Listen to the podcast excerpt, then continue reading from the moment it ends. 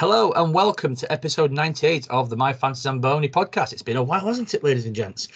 Well, it, we've been on holiday um, and we're back. Uh, unfortunately, tonight, Joe's on the IR. Um, we hope he's uh, not on there for too long and he's back for the, the summer games.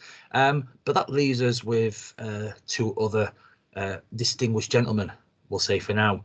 By the end of the podcast, you may not think the same. However, uh, good evening, Gref, the Toothless Wonder. How are you, my friend? I'm very good, thanks. How about yourself? Not too bad, thank you. Um, nice to be back home. Proper brew. Um, decent prices. Decent prices, yeah. We'll, we'll go on to that definitely. But and, uh, Greggs. and Greggs, yeah. definitely. In fact, that was the first thing we said when we landed. Um, and last but not least, uh, good evening, Andy. How are you, mate? Even if I'm not too bad, thank you. Um, yeah, feels sort of weird because it's my longest time I've been away in my life, and getting used to that weird little hotel, hostel slash prison custody place. Um, it, it, felt weird since I come back home. Uh, like I said, never been anywhere so long in my life, and sort of got used to it, and just felt weird moving out. So, but yeah, it's good to be back. Very much so. Um, so as you can gather and guess, um, and if you could see the video um, with one of us, we, myself, Graf and Andy was at the World Championships we mentioned previously. Uh, so tonight, given that Joe's on the IR, we'll not mention the the playoff weekend or any signing news that's happened since. We'll we'll round that up when Joe comes back. So tonight is purely about the World Championships that's just happened. Um, we'll give you the insight into what the place was like, some of the games. We'll talk about them, and we'll talk about next year where Great Britain will be playing if you haven't heard that news yet. So, guys, let's let's talk about Finland uh, and the city of Tampere.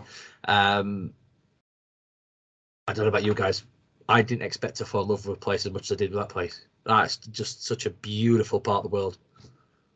I think I think with well, we went to Budapest. We didn't expect to like it as much, but then that was only nine days, and we loved it. And we were saying, yeah, we want to go back we are there for 12 in Tampere and we were like, this place is actually really nice. I want to come back to it. Hopefully the prices have gone down or they've built a Wetherspoons. One of the two. But apart from that, I prefer both. If I'm honest with you, mate. Um... Found some good drinks over there, good refreshments, some interesting choices of a toilet graffiti in one of the bars. And heard a lot of really poor sorry Finnish fans or people listening to this really poor karaoke. Say if anybody's heard us sing at karaoke you know that's bad but i've got a background for this. I, I, was it was painful it, it was just so so bad. In fairness, we were trying to get Andy to go up just to make it sound a bit better, but unfortunately, Andy decided to decline our invite, didn't you, mate? Well, yeah. Uh, judging that, I'm probably going to be a lot worse than what they are. I'm not sure, mate. I really am not sure. I am sure. But uh, to think to think that Finland have won a Eurovision once before. Definitely wasn't from any karaoke bars. No, but it was it was a heavy metal band, weren't it? It was Lordi. That's it. I couldn't remember the name of the band. Makes a lot of sense if you think about how bad the karaoke was. fair. Just put some screamo in. It's fine. No one needs to hear us. It's okay. We'll get the vote, and they did.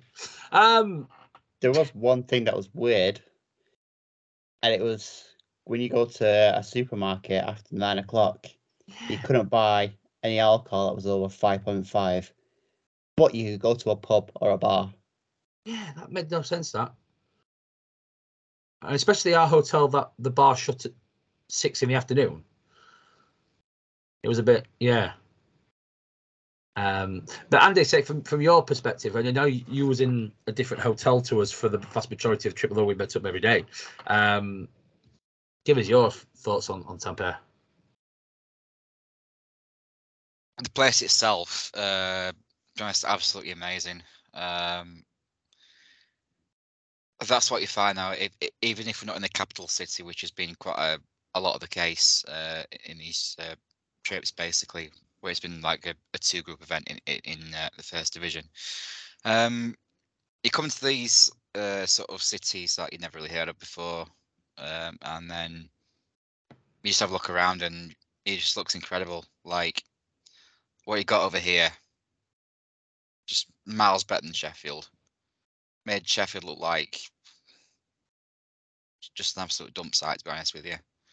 Uh, everything was pretty much modern. Uh, even the older stuff was actually quite nice, and um, yeah, just a very vibrant sort of place. Uh, I think it was made even more better when you saw the all the hockey branding uh, um, advertising the World Championships. Uh, obviously, would not see that over here, but it was, it was just really nice to see that advertising as much as possible. The trams had it on every pub, every bar, cafe, shop window had some sort of hockey memorabilia or posters about it, and uh, it, was, it was just fantastic. Everyone you could tell in Finland and, and Scandinavia just buys just buys into the sport and just the support from the locals was was amazing. Everyone that we, we uh, spoke to and uh, came up to us, uh, even in the bar, um, literally just a stranger talking to us. Cause we're not used to having tourists over in Tampa. It isn't a tourist city by any means. Like you've struggled to find postcards or fridge magnets of Tampere itself. So, but the locals really nice, uh, albeit very, um, very close to you uh, when you're talking to them. But just absolutely amazing to be honest with you. And uh, like Gref said, shame about the prices. Uh, if if it was cheaper, I'd definitely go back again. But I think we need to uh, open our own restaurant over there and give Wetherspoons a bit of uh, European competition. I must admit, as like you, you walk around um, sort of the main part of Tampere, and every shop had either a jersey or the flag or the Disney ears. They seem to be like doing the rounds a lot. Um, it started off just the ladies wearing them, and then by the final, everybody wearing them. It's like okay, um, because I know your mum wanted a set, didn't she, Andrew? She's like, she saw them, she's like, oh, I want one of them. I'm like, okay, well, we couldn't find them until like towards the end of the trip. But everywhere you went, even in the in the stores, they'd altered the uniform to look like finished jerseys. So just that that vibe of you're at World Championships. As I say, like Ref mentioned, we was at Budapest, um, and there was a good vibe about that championships, and the locals knew that they was hosting something. Uh, Slovakia didn't have that much of that, um, if I'm honest with you. And the ones I'd been from the previous myself, sort of Zagreb, um, Vilnius, Eindhoven, even Belfast, if I'm honest with you, um, didn't have that much. There's a World Championships. Let's make a big deal of it.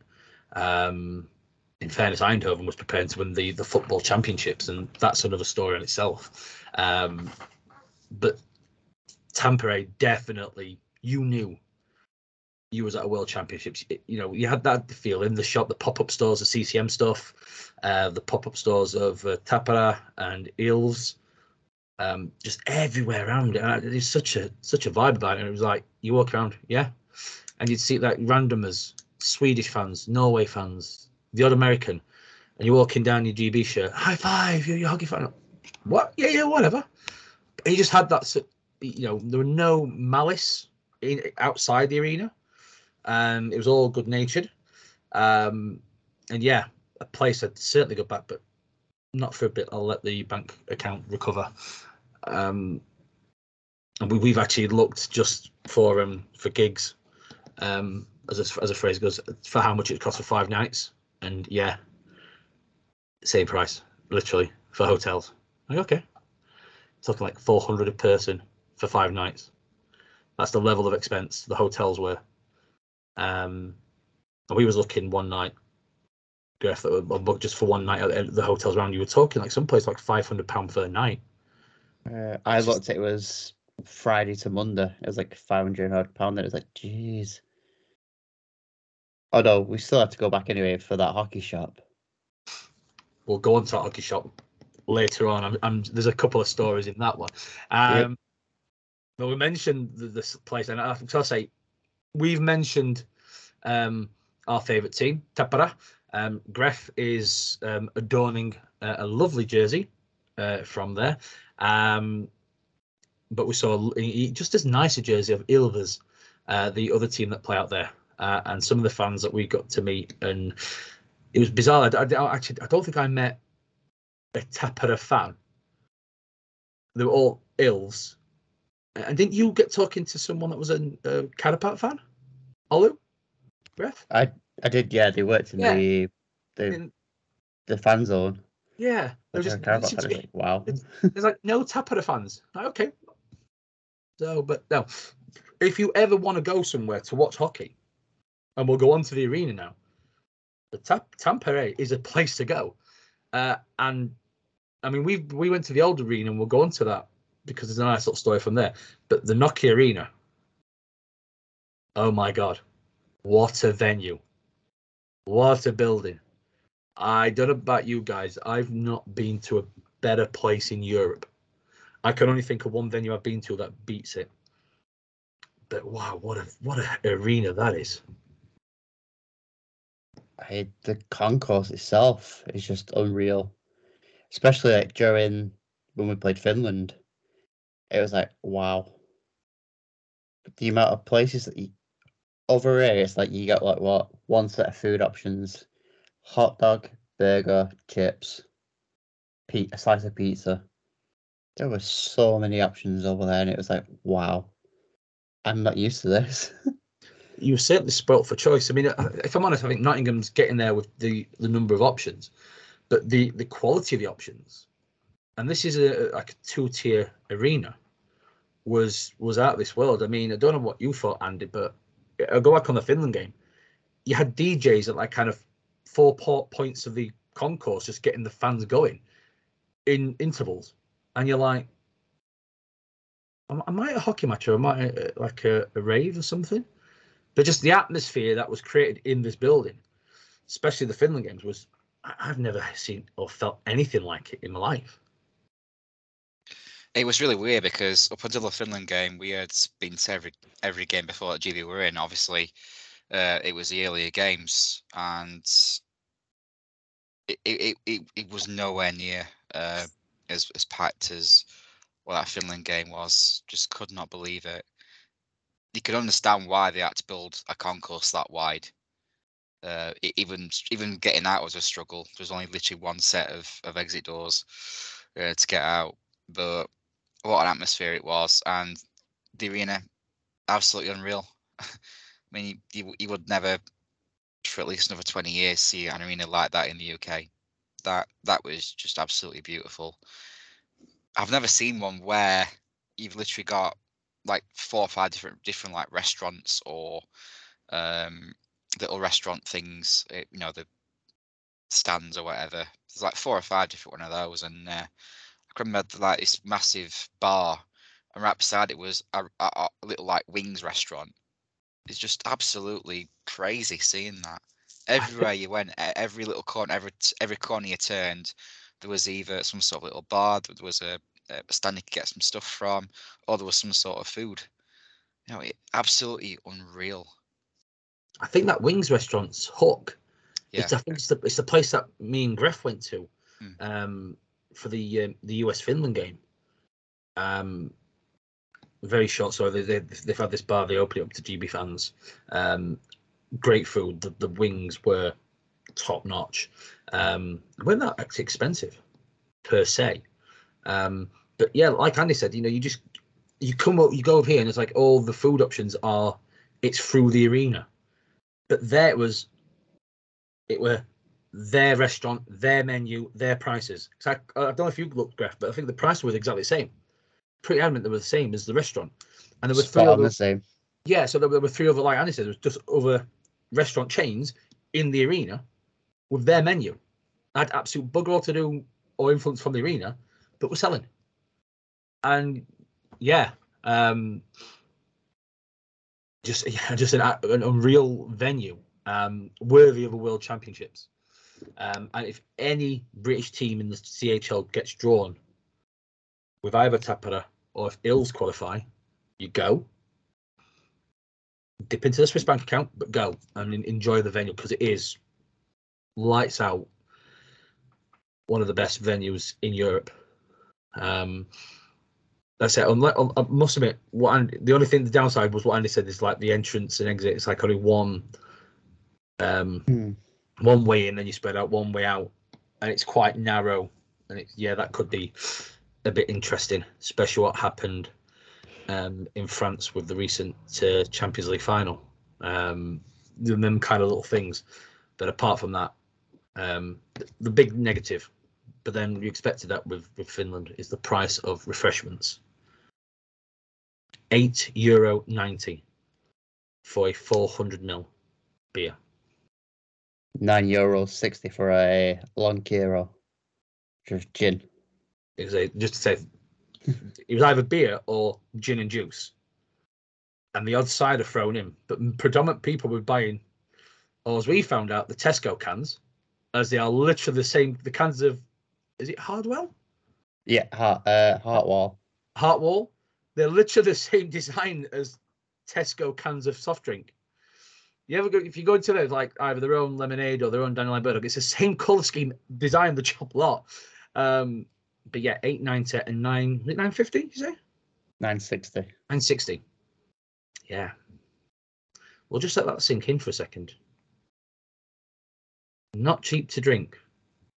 It's uh the certainly Fan one- zone's worse. yeah, the fans oh well, go on to the fan zone um before going to the games. Now, obviously myself and Gref were we've done two championships and Andy, this was your first one. Um and I don't know about you, Griff. I thought the fan zone was worse in Finland than it was in Slovakia. But I don't know if that's because there was more area to play with. That makes sense.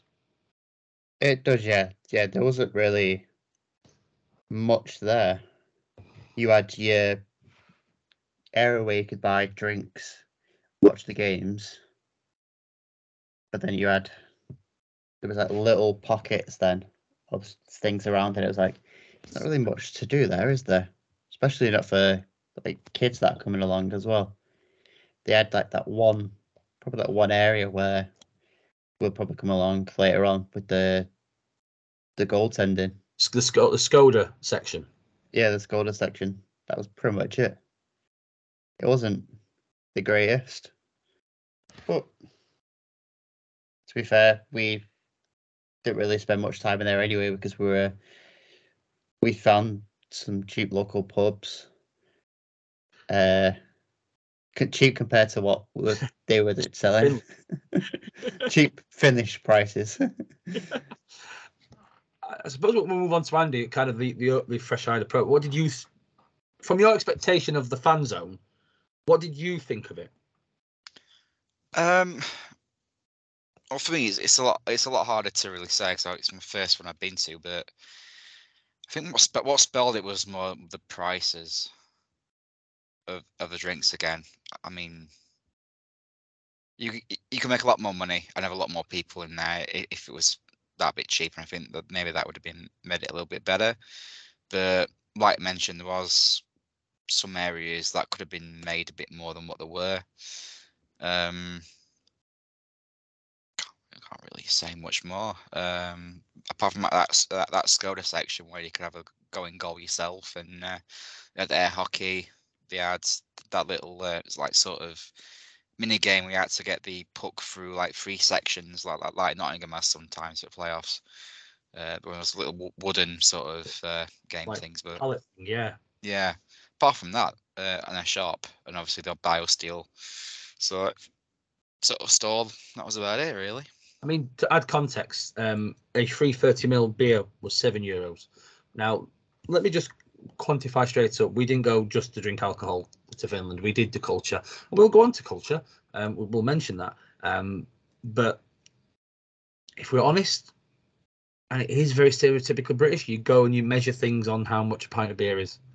Um, it's just what you do as a Brit. And I know it's stereotypical, but um, you always kind of know where the places are. Um, I mean, like most of the bars were talking six to seven euros, but that was for a pint or 500 mil. Um, the one that we found um, was four euro seventy. That was the cheapest one that we actually found. Um, but I must admit, that, say, I think the area in terms of size wise, because there was a second off cut fan zone down the hill, because there was like a church in between the two. Um, again, only had one eatery area, just a bar area and the big screen.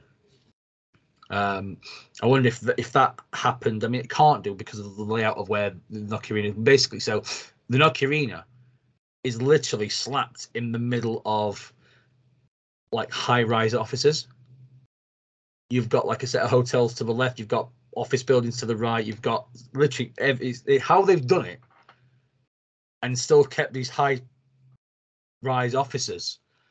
Is quite impressive in that context, but there's not much else in terms of like a flat area by the arena because it's near like a, a fan street. So when Slovakia there was a huge area in terms of size for a fan zone. You didn't have that much uh, in Tampere. Um, but apart from that, I mean, see, we'll, we'll mention the Skoda area um, later on, but I think overall that arena is definitely one of one to add to everyone's bucket list for a hockey experience. Um, although, if you do get a, a white cup, here's some free advice: keep your white cup. If you end up having a blue cup, pour into white cup, get rid of the blue cup, and you can go to your seat, not a question asked. And we'll leave it there, unless you're Gareth or Andy, who managed to just bring their alcohol into the seating area because you're not allowed to take alcohol to the seating area. They just walked in and just sat down like no happened. I'm like, how the hell are you Right, doing that? Where Skills. you? Oh, definitely skills, absolute skills, and bow down to your guys on that one. Um, swines. Um, but apart from that, it is that's definitely a, a.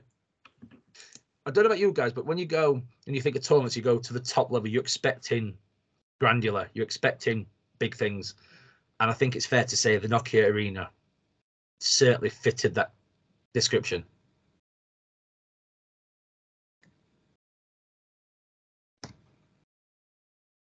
I'm getting a lot of Yeah. shaking. heads. Oh, I'd no, no say- voice? yeah, I was gonna say, yeah, yeah, definitely. I mean, I mean, obviously, you, you think, well, in the UK, you would actually think that you're gonna see on a the home the home te- the home nationals team sponsor being Lidl.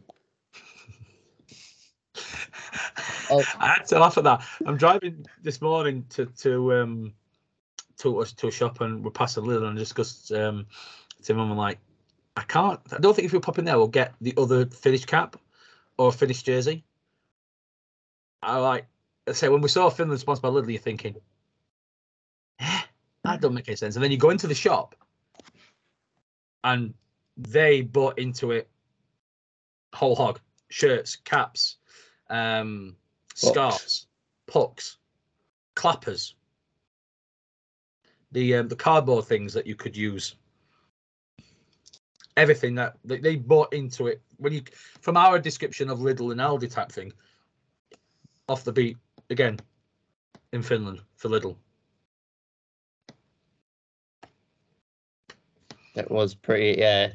I mean, at least that was decently priced in there as well for food, drink, and whatnot. It was interesting to see another uh, what a European Lidl would look like. And you're like, why can't it be like this over here? I mean, it's there sometimes because of the the times of breakfast at our hotel. Lidl did become the breakfast venue, and I know you went in a couple of times, uh, Andy, from where your hotel were.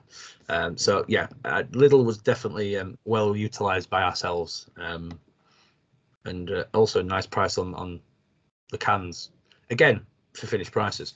Um, but we'll move on and we'll go on to the games now. But we'll leave it. It's a place to go and watch hockey. It's not one of you go, well, should I, should do it? Just do it once in your life. You won't regret it. Um, so the business section that we went over for, obviously the GB games, and what I'll do is we'll I'll run through the scores and then we'll go through a few games. Uh, we'll bracket a few of them together, uh, the ones that probably make sense. Um, obviously, we start with 5 1 loss to the Czechia, as they now like to be called. Um, a penalty shot loss to Norway, uh, 4 3, being 3 0 down. Uh, then losses 6 0 to Sweden, 3 0 to America, 6 0 to Finland, 4 3 loss to Latvia, and then the heartbreaking 5 3 loss to Austria on the last day. Um, so we'll start we'll start with the Czechia one. Um, and kind of that, and I'll start with Andy on this one because again, obviously it's his first champs at that level or any, tournament, but you, started at the very, you know, you've got at the very top, mate. Um, you walk in, you sit down, you're watching Czechia against GB. You know, what's running through your mind?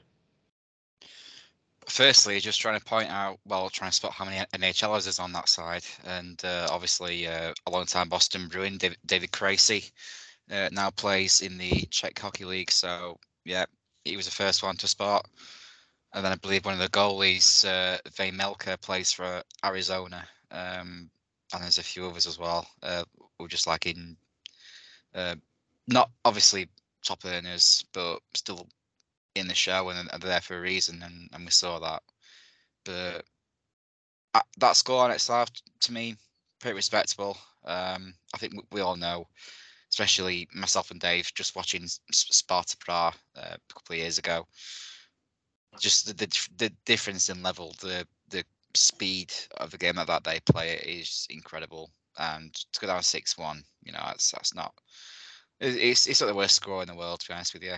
Um, they play well, they try the best against just an absolute powerhouse team. So the effort was there, uh, and and that's all we could ask in that particular game. So yeah, just again bewildering watching the watching the Czechs play hockey. It's amazing. I'll move on to Griffin. This well, kind of a little bit of a downbeat side of it. Um, it's probably the first time that we've had, definitely mine in, terms of, and just going back onto um, away trips where we were warned that the security would have AK-47s. Um, probably the worst interaction with opposition fans. Um, and this is no painting the brush on all Ch- Czechia fans. We know one very well who lives here, used to play with us um, for the hockey team we play for, and he is absolute top lad. But some of their fans was very aggressive, very interesting in how they were uh, demonstrating their support, Gref. Very, uh, to put it bluntly, yeah. Especially some of the choice words that were said outside. Personally, I think they just couldn't handle their alcohol. And at the end of the first period, it was nil nil, so I don't think they like that either. Probably thought, yeah, we should walk these guys.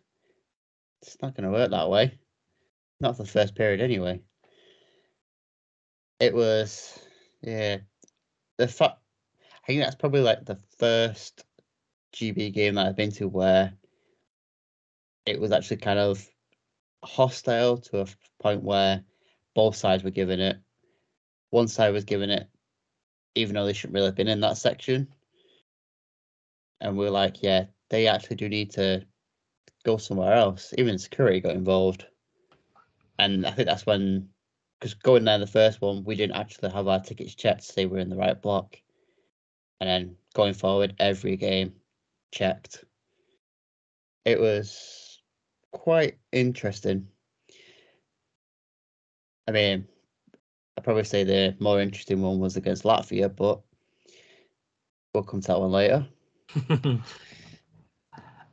I, mean, to me, I, as a person, I don't mind um, industrial language, shall we say.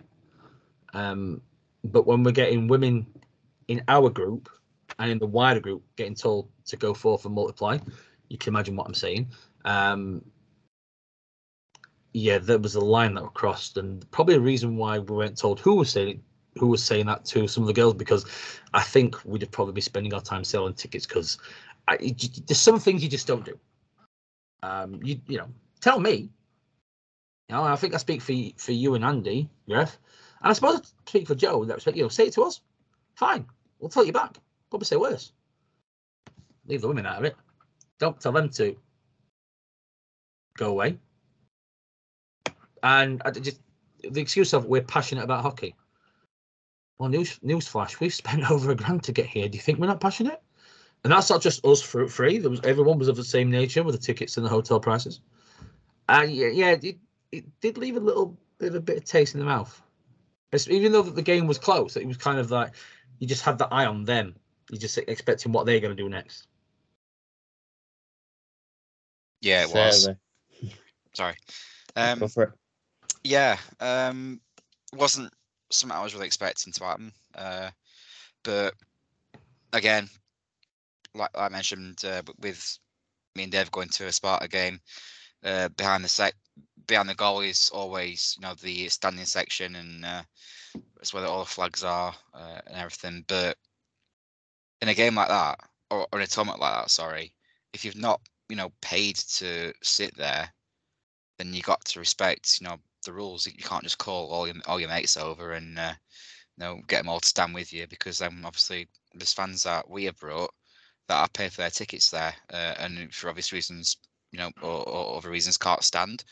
So effectively blocking their view and you know especially in, in, in the leagues back home if, if you you can't be standing or moving about during the game in play. So it's not quite the same over there. It's fair enough, but you still can't be, you know, choosing to stand there, blocking people's view all, all the game. It's just, it's ridiculous, and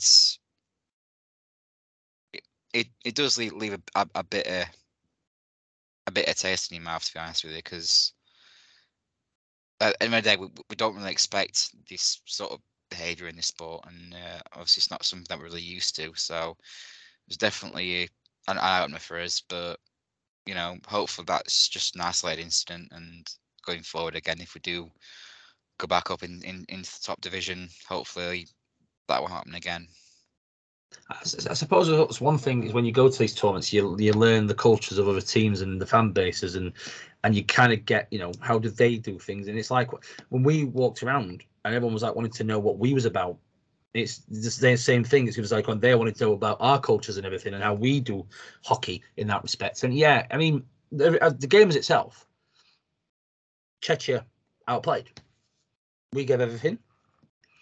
We just couldn't match Czechia, and there's no shame in that. Um, so we got, we walk. I mean, I think we all walked off thinking, okay, start the tournament. We've got Norway tomorrow, and then we had Norway, and then we were three 0 down. And there's a photo of us three that depicts our emotions absolutely superb. Um, thanks, Joe Shice, for sending that across. Um, because we were sour faced, like, what the hell's going on here? Because I don't know about you guys. At that point, moment in time, A, it weren't a 3 0 game to Norway, and actually, we was probably the better side than Norway. We were definitely the better side than Norway. The first, it's pretty much said it all when that first goal went in. It was a, well, it's pretty much like the the going thing for us in that tournament, a deflected goal. But it was kind of like a sh- silly defensive blunder that caused it, and then it was like, oh, okay. And obviously it went 2 0, and we're like, Oh, okay. That did, I'm pretty sure the second goal that happened, and there was, I think there was like two roughing penalties as well. The same incident. We're like, hmm, okay, should have called that back maybe. But then it was like, is what it is. And then they scored the third, and we're like, end of the second, we're just sat there like stood. Our place is like, is this really what we've come to see. This isn't the team that we normally see. Then third period happened, and the guy that seems to set it all off, Robert Dowd, Again, did it in Budapest, did it in against France in Slovakia, starts it off again. And then it was literally about 30 odd seconds later, Perlini scores. We're all jumping about, it's crazy, doing the Poznan and stuff. And we're like, come on, let's get this goal. I mean, after the Dowdy scored, I think, was it Williams that was singing, we're going to win? so one, one of them started the chant of we're going to win 4 3.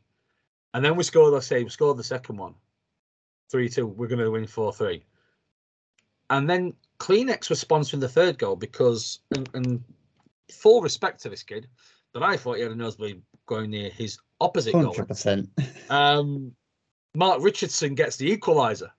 Um, and we just, I mean, I'll bring Andy in this now. And I suppose, was that kind of at the moment when we pulled it through, all that that image in your head of this is what's going to be like at the World Champs, that that feeling, that buzz when it went to 3 0, was that kind of what you was hoping to have? Yeah, definitely.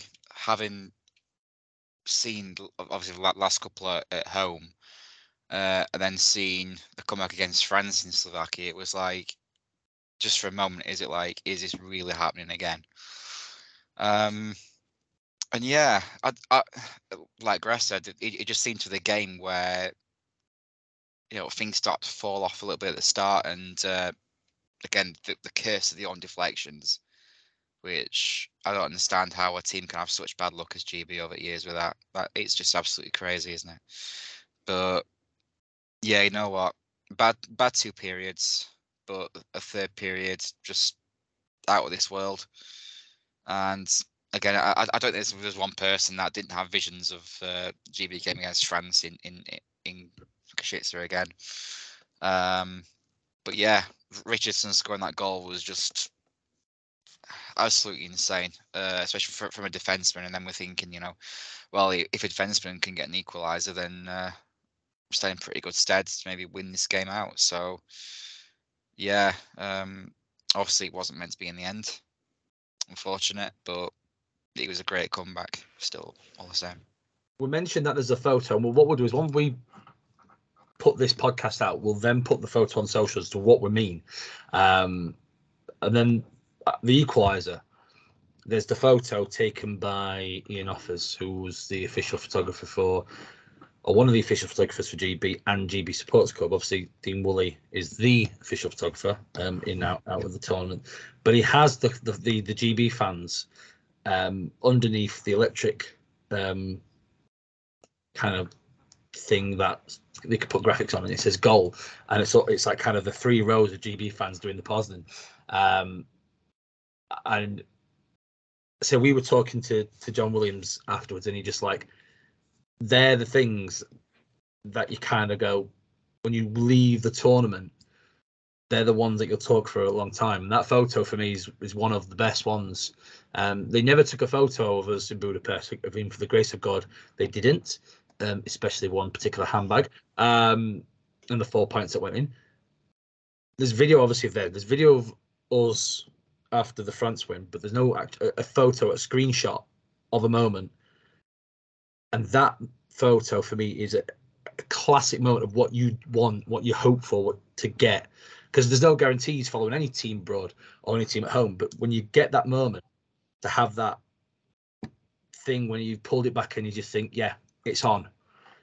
And the atmosphere was incredible. The, the, the, the noise level, which in fairness, the noise level throughout that game was good, just went up a few bars after that goal. He almost winning it as well in overtime. Evan Moser. Yeah, it was, yeah. So close. Even when Norway won, you saw the looks on the Norway Norway players of yeah, we shouldn't have lost we shouldn't have took it to that one. Took it to the, that point. Norway fans, they were hardly cheering. And we're just there cheering our heads off, going, We may have lost, but well done for getting that comeback almost. That game was just unreal. I remember I was just walking back, going, "We're not actually used to getting a point this early." But my God, that was a cracking game. You kind of left the arena with your chest out a bit, you know, a lot of pride in that performance. Um, I'll, I'll, I'll kind of before we end it, I'll just say, um, it in the penalty shootout, one of the better penalty shots was taken by a Norwegian player wearing number 85. I'd like to say that that is traditional from players who wear 85 in terms of penalty shots. I can't. However, this was an absolute belt of a penalty shot. One of the best ones I think actually um, described in the tournament in terms of the shootouts. Uh, but, but, but for a moment we said, you know, that's what 85s do. We all know they don't. Um, but as like I say, we, you know, we walked out of the arena, and and he's like, yeah. Uh, we part of us were actually like disappointed because you felt we kind of gone, let's just take this overtime at three but you thought we've got our foot on the throat. Let's finish the job. We can get a win here, and that's going to make our lives so much easier down the stretch. Um, but you walked out, yeah, a little bit disappointed, but still, huge amount of pride in what had just happened in that comeback. Yeah, massively. And I think we had that many chances in overtime to win it that it, it just felt like a bit more heartbreaking that we just couldn't find that final touch to to get the last last one in. But at the same time, having got a loss but still got a point, I think it gave it was a bit of confidence. Uh, you, you know, and it should have given the, the, a lot of confidence in the team to say, well, if if you can do this this early on, get a point, uh, and come this close against Norway, then surely we've got some pretty good chances against some of the other teams going forward. Uh, and that's all you need, a bit of confidence, especially when you you know you you got bad bounce after bad bounce all the time, and you're playing well, but nothing seems to be going your way. All you all you need is that just that little bit of confidence going forward, and uh, yeah, it, it's still a big result for GB, and yeah, just definitely definitely point needed, and put me good stead to maybe get a, a good result in the next games going up. So we'll then move on to the, the third game, uh, and we'll we'll go for the next, you know, Sweden, USA, Finland, and we're thinking a point. We all mentioned it. Point this early. This is uncharted territory, or nowadays unprecedented. Got to use that word, don't we? Uh, but then Austria gets a point, and did they beat Czechia in a shootout? And you kind of going shootout. Yeah, and you're kind of going right. And that wasn't part of the script. And we're going to face Sweden and we get comfy on his seats. Wow. we get comfy. Oh, we stand up and get comfy, get singing. Five seconds. Yeah, get stretched, warm up. 10 seconds, 30 seconds, 1 0. Oh. This is a sign of things to come. End of the first 5 0 Sweden. Uh, ben Bowns, absolute shell shocked. They were. We thought Denmark in the pre tournament game were clinical. Wow. This was a different level again. Um, second and third period, Jackson Whistle played played very well. Uh, pulled off some very good saves. Um, couldn't do anything with the sixth goal. Um, and we had a couple of chances against Sweden. Um, but I think it's fair to say that after that first period where Sweden just absolutely did a job, they took their foot off the gas, controlled the game, showed their quality. And you know, Sweden are a quality outfit, especially the uh, the riches that they brought in afterwards. Um, but yeah, you know, you watch that first period and you kind of go, you feel a bit in pain of what just what happened to your team, but then you go, but this was by a very good hockey team, weren't it? Definitely. I'm looking at the statistics for it. End of the first period, Sweden outshot us 19 shots to four. It's like, wow. In one respect, I was loving it because of the Sabres players that were playing. The other respect, I was like, can you like go easy on us, please? This is. Can someone think of the children? definitely, someone please think of the children. Um, they definitely took the foot off the gas because the second period, eight shots apiece. It was like, uh, we had some chances. Goalie had a bit of a a good stretch. And then it was third period. I guess we were kind of tired a little bit. Sweden got another goal to make it six. 11 shots to four. It was, yeah. I think that gave us like a, a proper wake up call to world champs at this level in that group. Very much so. And and Randy, you know, when you you're facing, you know, first round draft picks in Rasmus Dahlin uh, and other, you know, high end talent, that's when you kind of go when you watch it on TV, you read about it, you see the scorelines, you see these teams, and when you see it for your own eyes, that's when you go, "Oh, this is the level. Then this is what we're playing. With. This is what we're up against." Yeah, I think we're all all what's going through our heads was, you know, let please don't be double digits, please don't be double digit, double digits, and it, it's to really say because Sweden did definitely did take like I said, the foot off the gas. but They did, you know, uh, gives a little bit a, a little bit of leniency going forward after the first period, but yeah, it's better score than I, I expected for sure. Um, but again, you just, you just look at the depth of their roster, and it's absolutely crazy the gap between you know what they are compared to what we are.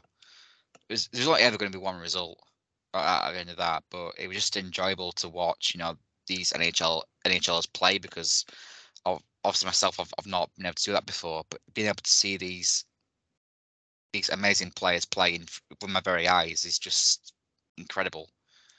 You know, they are where they are for a reason, and, and they showed it. They were just absolutely clinical in everything they did, and hardly hardly put a foot wrong.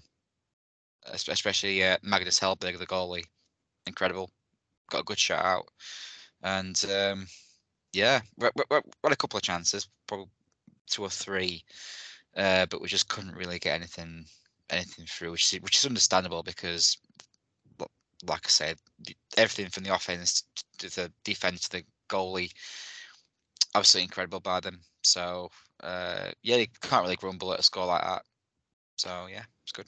And I'll end that game on two things. A, Hellberg had the best pads in the tournament, um, especially when they wore the blue jersey. Um, no discussion, it, that's fact. Um, and that was a shortened bench because then they bring in other NHLers. They brought another goalie over and some guy who's on a couple of cents a, a week called uh, Willie Nylander. Yeah, he's on he's on a few dollars a, a year. Yeah, apparently he's a good number. Now that he does, um, not as good as him as the original 88. Let's just say it now. Um, but apparently he's a good hockey player, and that, that's kind of the embarrassment of riches that they could bring over that level of talent. Um, I think it was um, who was it? The, the Boston goal is it Ullmark? Yeah, I want to say. Yep, Linus Ullmark. That's it. He comes over. Nylander comes over. A couple of us just, you know, yeah, you're doing the NHL, come over. And who could we probably bring over? Someone from, oh, I don't know, Glasgow. No disrespect to Glasgow, but just that's your different level um, from Sweden to to the U to GB. So then we move on to the game against America, which I'll say up front, that's the worst American team I've ever seen at a World Championships, and that's what, including watching it on TV. And you know what? Let's let's go for gigs. They got scared. They brought an NHL goalie in just in time to play us. But I'll tell you something, guys. We have our full strength team. In that first period against America, we're 2 0 up, at least. We had four. So if you didn't watch the game, it was 3 0 loss. We had four power plays in that first period against America. Not unheard of. We don't get power plays that many. We got one maybe against America, not four come, you know, capitalize on any of them. And we all kind of said, yeah, this could hurt us. Proved it to. But I say, Graf, we have our full strength team. We have Kirk, we have Hammond, even Connolly. We score one or two of them power plays. Obviously, even three. Because some of the chances we were getting, we just the players that we had out there, they were all just trying to pretty passes trying to make the pretty play to go in. You get the likes of Kirky and Hammond, and they're actually going to go for the shot rather than the pass most of the times. I mean, they've two players that have got the most goals in that level for us. It's always going to happen. Definitely going out after the first period, we're like, this is going to hurt us bad. And then obviously, second period comes, they get a goal, I'm like, eh, it's only one goal, it's fine. Then they get a second goal in the third, which is uh, one of your guys, Kiefer Bellows. Kiefer Bellows, yeah.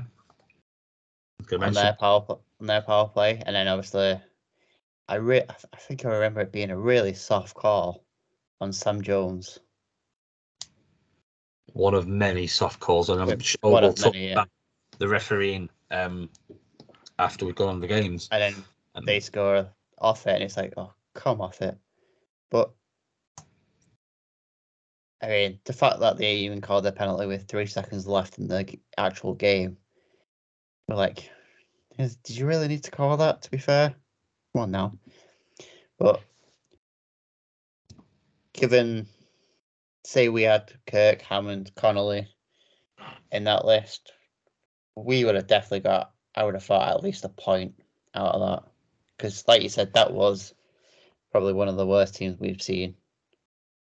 USA like have out for a good while. I mean, on the way back to our hotel, myself and you were talking about the amount of players that they actually could have had that have actually hit the 30 goal mark this season. So, so we rattled off about six or seven forwards. Hmm. Was was it me, you, and Andy? As in Andy Carr, that was in our hotel. I think we rattled off six or seven American forwards who had, um,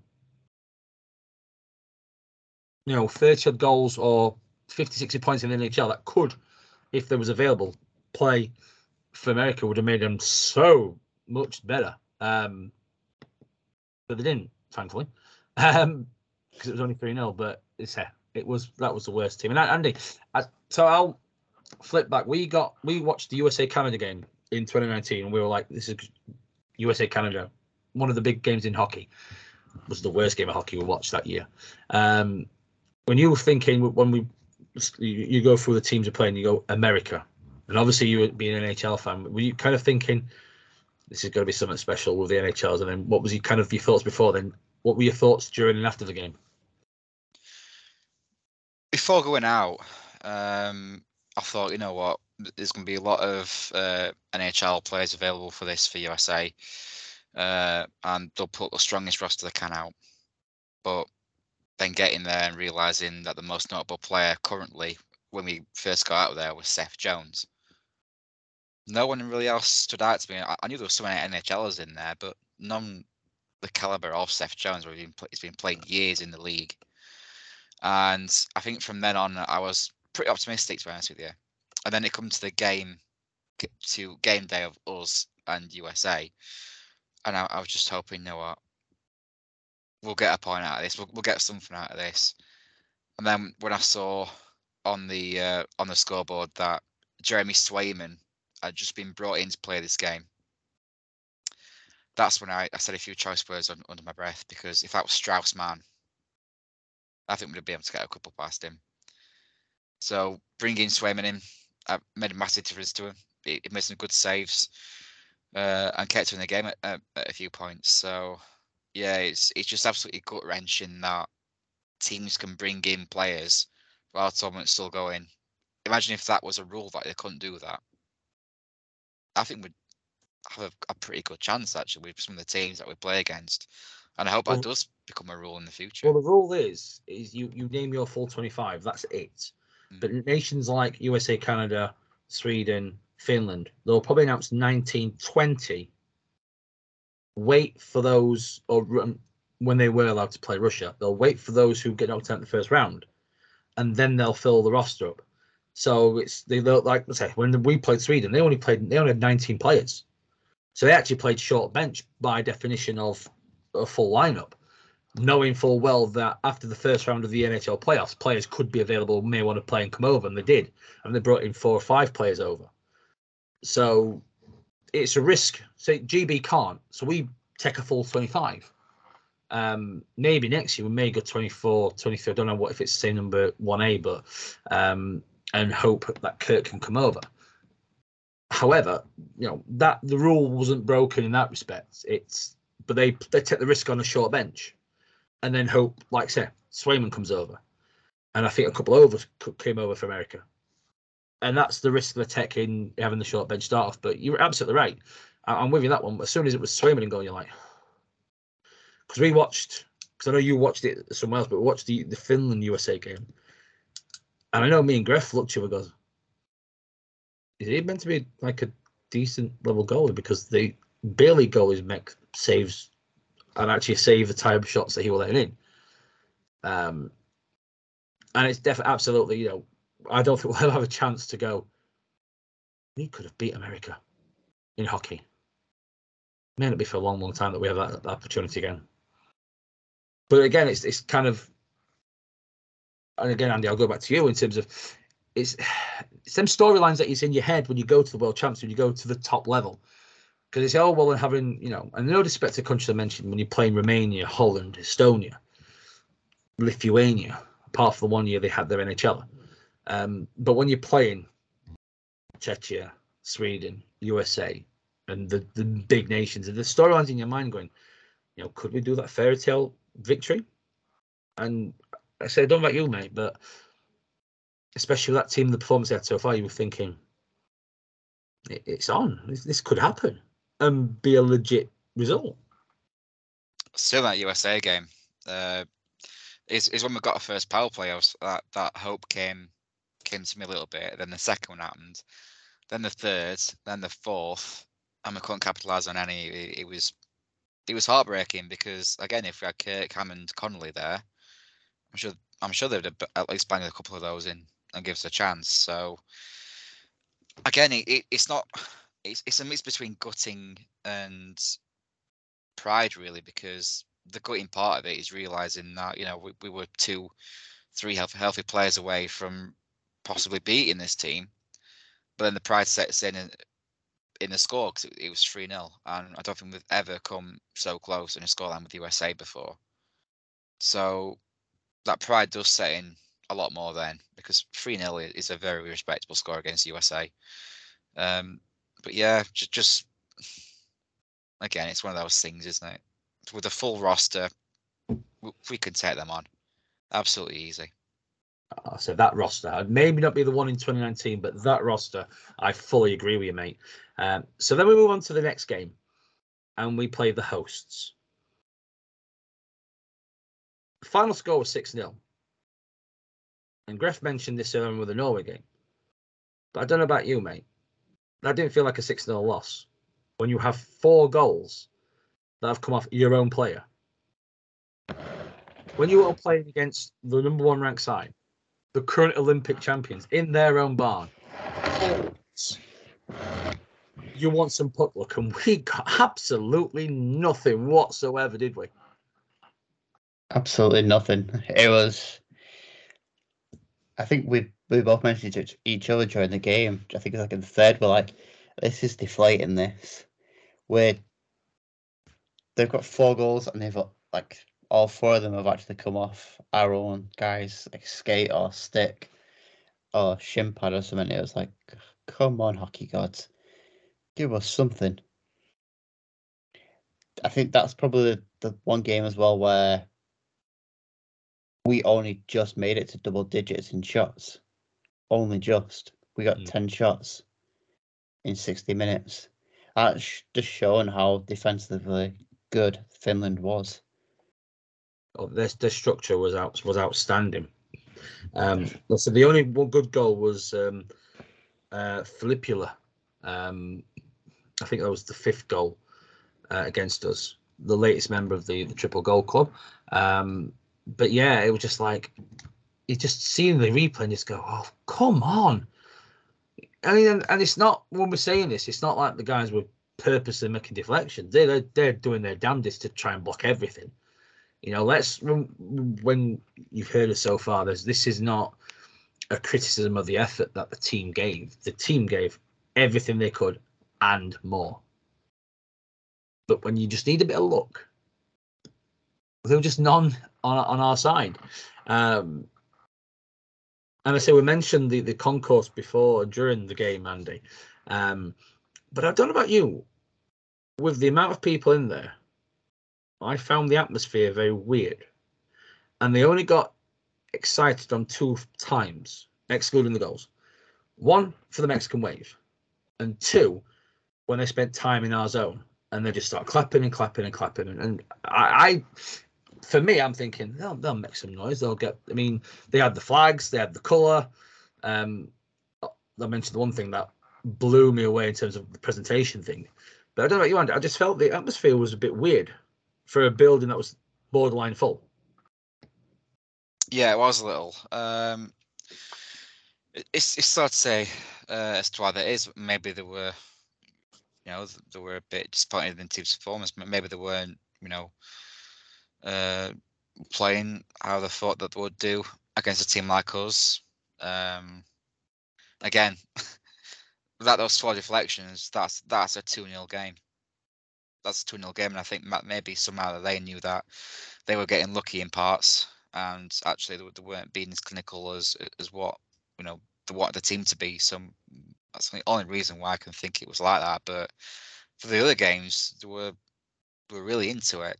Um, so it's it's really hard to say, really. But for a barn like that, absolutely false, especially watching the um the final on on TV. Yeah, just a complete contrast. Well, yeah. Yeah.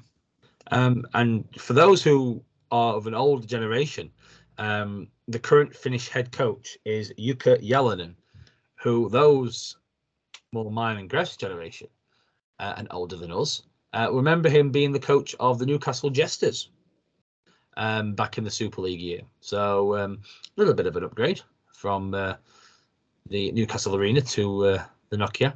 Um, but yeah, Graf, I mean, like we mentioned, we, we, we could harp on about the the puck look and everything. But the one thing I, I, that blew me away, and I don't know how they did it, but they just seemed to everyone wear their white jersey. And I've said many times before, I hate white jerseys. I just think they're boring as. But from where the GB fans were, it felt like we were just seeing the whiteout in Winnipeg. And it weren't just the bottom bowl, it was the top bowl. Everywhere were just like, oh, this is like what it's like in Winnipeg. And it was just, it was outstanding. I just felt it. I, I suppose the, the vocal side of the atmosphere was poor. That side of things just made just added a different dimension to it. certainly added a different dimension. The only other good thing in there was uh, how the all well all the fans got into when the referee dance cam thing came on. Oh, we'll mention the dance cam later on. That's definitely to mention, but Yeah, it was.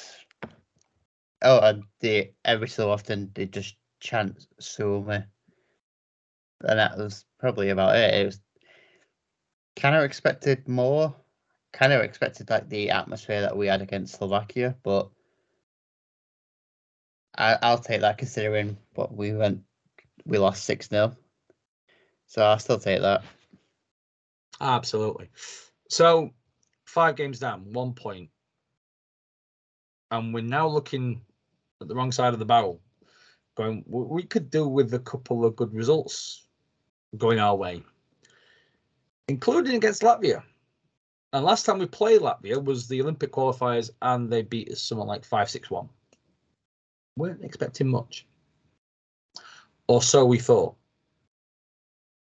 Because this is where we've gone from start of the tournament, great comeback, reality check to the heartbreak of the tournament.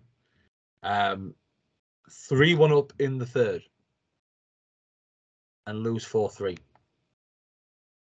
Um, and I'll, I'll open it up um, to, to everybody. Um, did anybody expect us to be 3 1 up against Latvia? Certainly not. No. Definitely not. I definitely didn't expect us to be chasing out uh, an NHL caliber netminder. Elvis, yeah, four point seven million dollars a year, and we This chased him left out. the building. And it was, and I say this respectfully, but given it was his first goal, what a goal it were! It was Lewis Hook, sniped it top shelf, and you're like, this is dream world. This is what the, what's happening here? Um, and we mentioned, Gref mentioned slightly the, the fans. I felt that their fans were better organised. I'm not saying better behaved, and we'll not venture on the reasons why, for good reason. It's one of them. If you were there, you know. And I that appreciate it's a bit of. Let's just say that. I, I appreciate it's kind of a, you know, that. Well, why don't you tell us? Pretty damn good reasons why we can't really say it um, without the full proof. Um, but yeah, if the security saw that, it'd be very interesting. But no one expected three one, and we're all there feel thinking, this is the points that could just give us that breathing space for tomorrow night, and and, and then they they come back and it was just heartbreaking.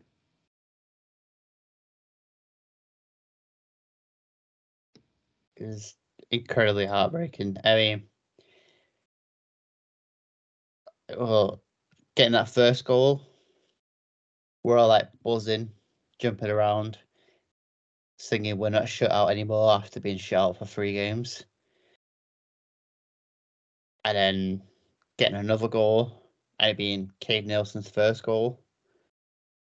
So we're all cheering for him even more so. And obviously seeing Lewis Hook get his first goal for GB as well. Cheer some more. And it's like it goes three two and you're like, yeah, it's fine, nothing to nothing to like really worry about. And then a delay of game call a delay in the game, penalty gets called and you're like, Oh no, this is gonna happen, isn't it? It happens, power play goal for Latvia, three all. Then a wonderful hit by the captain. And he gets called for clipping. You're like, you what? And then they score off it. You're like, oh, come on, really?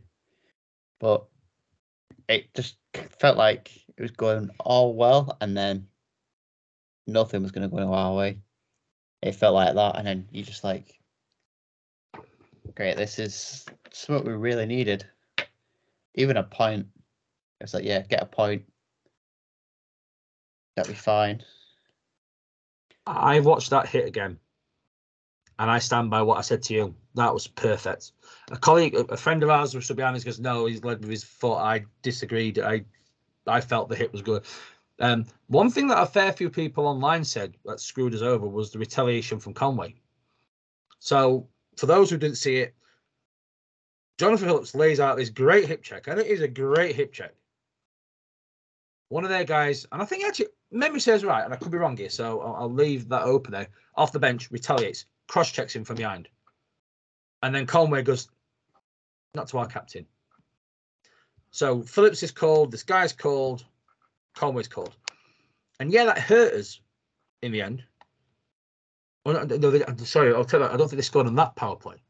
They scored another one, but I had no problem with that because when some moron cross checks your captain from behind, you don't allow that to go uncommented, even at that level. You have to make a statement. You don't do that to our captain.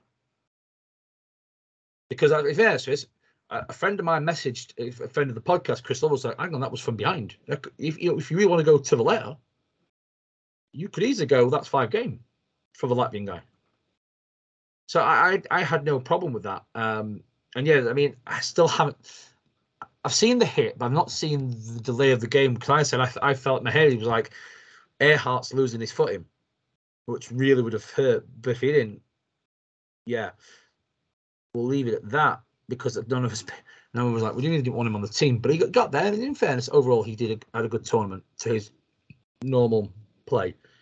But it was again, Andy. It was it was just heartbreaking how close we were, how hard we worked, to just then allow things and fall into their trap, if we're honest, to get drawn into penalty after penalty. And, and how shall I phrase this? It's, teams from that part of the world, they are good at drawing you into making and taking the penalties.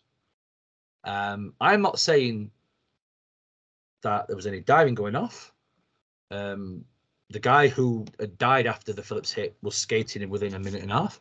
Uh, however, um, it was just heartbreaking to, to be that close to getting three points or even take it to overtime to then have nothing.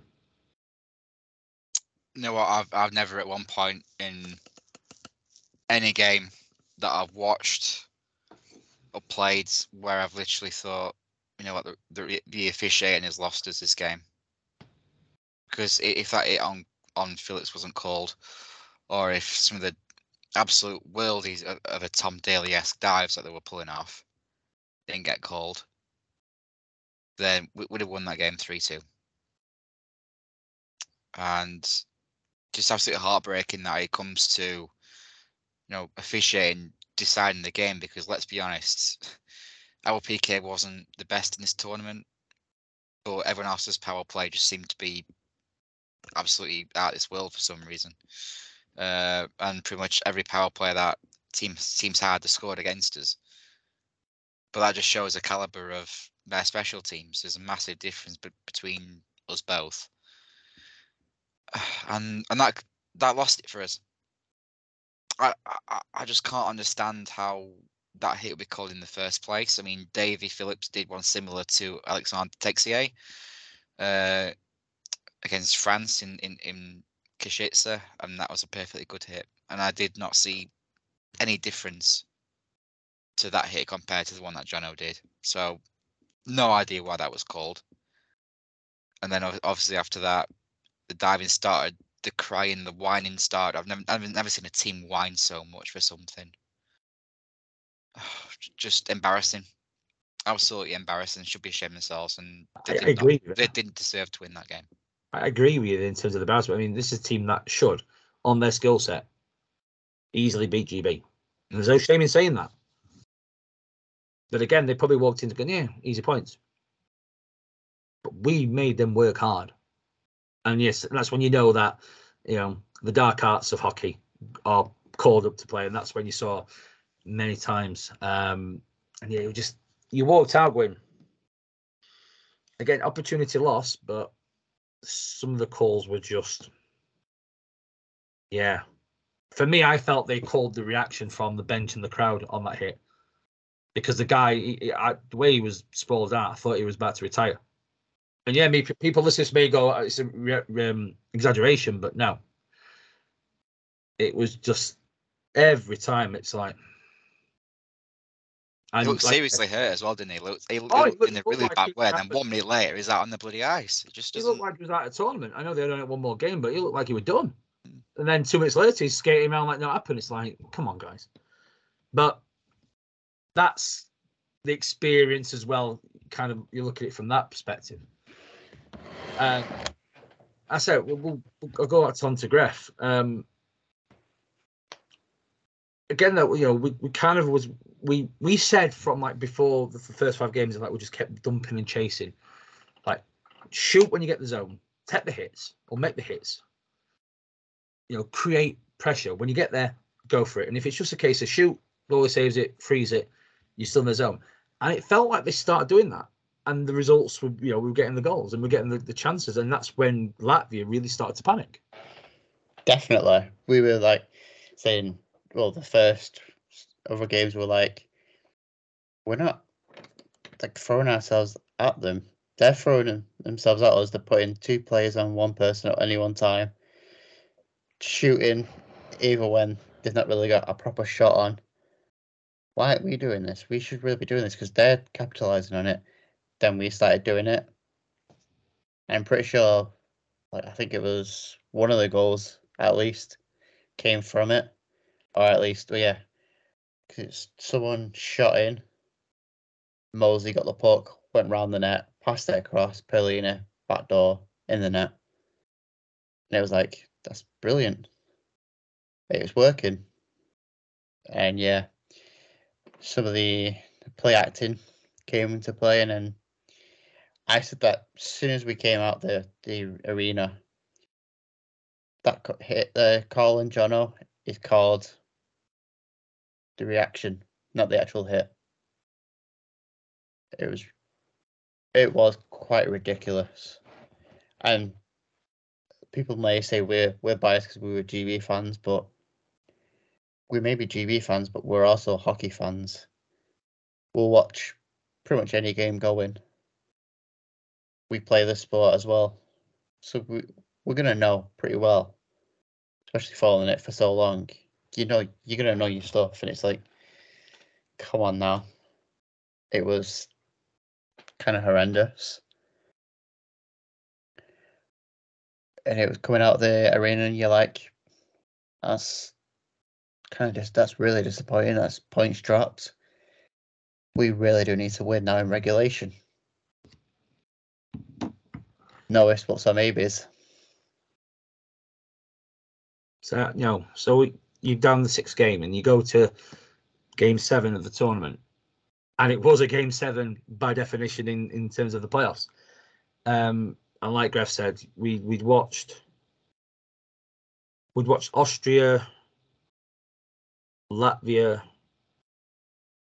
the night before, and we're like, don't just overtime, don't just overtime. It went to overtime again. Like Griff says, it then makes the, the job harder, and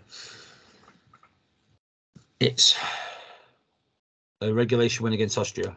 And again, the last time we played Austria at the Worlds, I think they beat us four five 0 but that was in Innsbruck about 2006. We haven't playing them for a long time. And the same thing happened. 3 1 up in the third. That's it. Hold on to this. Close the game down, and we're back at the top table next year. 3 2, 3 3, 4 3, and then the empty net 5 3. Austria in that game turns up for eight minutes, stars off relegation, and Great Britain gets relegated to 1A, three years at the top table. Um, we'll not go on to the performance per se in terms of how individuals play. We'll just, apart from the obvious sickening, what was what was your guys' thoughts on and after that game?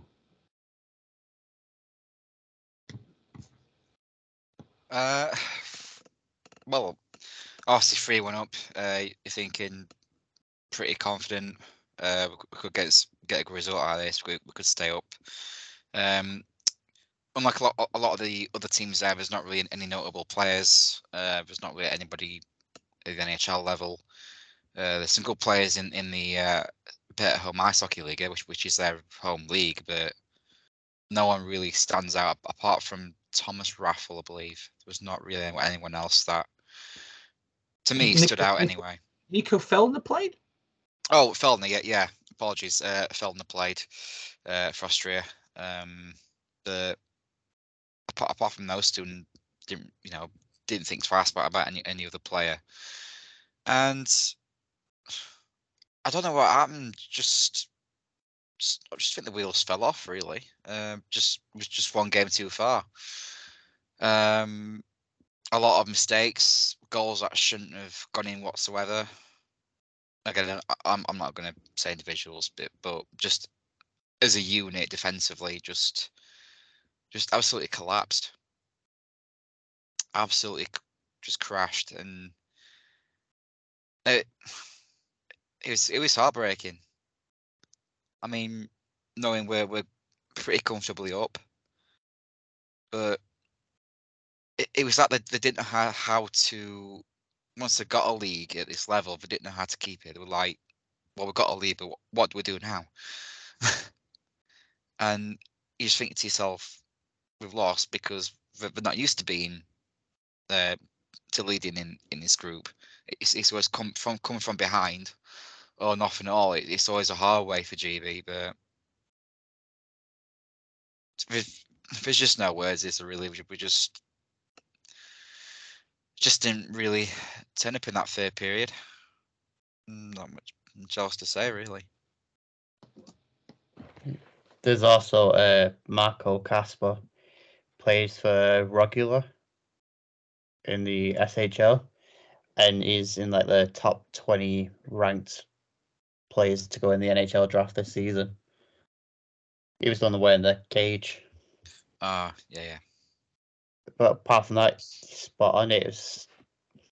I remember when it went three three, and you could see. Uh, I definitely did. You could see around pretty much everyone else. The jerseys just went a little bit high towards like their face, and you're thinking, no, please not another repeat performance of last night. Please no. And then the fourth went in jerseys definitely went over your head thinking, this is it, isn't it? It's this is it, really, isn't it? And then I think like the tone of like the whole GB fans just went a bit silent. You could actually hear the Austria fans for once. And then the empty net goal went in, and you're like, well, it's been fun. At least next year should be cheaper. It's literally the first thing you think you think of. Did yeah. Considering Tampere and Riga was getting the well, we didn't know at the time, but they were the only ones that vote, uh, applied for it. You think, yeah, it'd be cheaper at least. No, and then obviously we found out what we found out when we came home, and it was you're thinking definitely save some money now. It was when we walked outside, you could just see it on all the GB fans' faces. You just there like, what c- what can we say? Just sad, and obviously Austrian fans chanting along, go past us, and I definitely said a few choice words, not to them, because I tried to walk away from them, and they were coming towards me, and I looked up and thinking, "Will you please just go away?" because that's exactly what you said, Gareth. yep. you And um, know, we know we're on serious when we're saying Gareth. Um, oh yeah, I'll, I'll say now, the ones that came to me, they actually was kind of, there was not gloating. It was, it was actually kind of a, you know what? Good luck next year. Come back. We see you in 2024.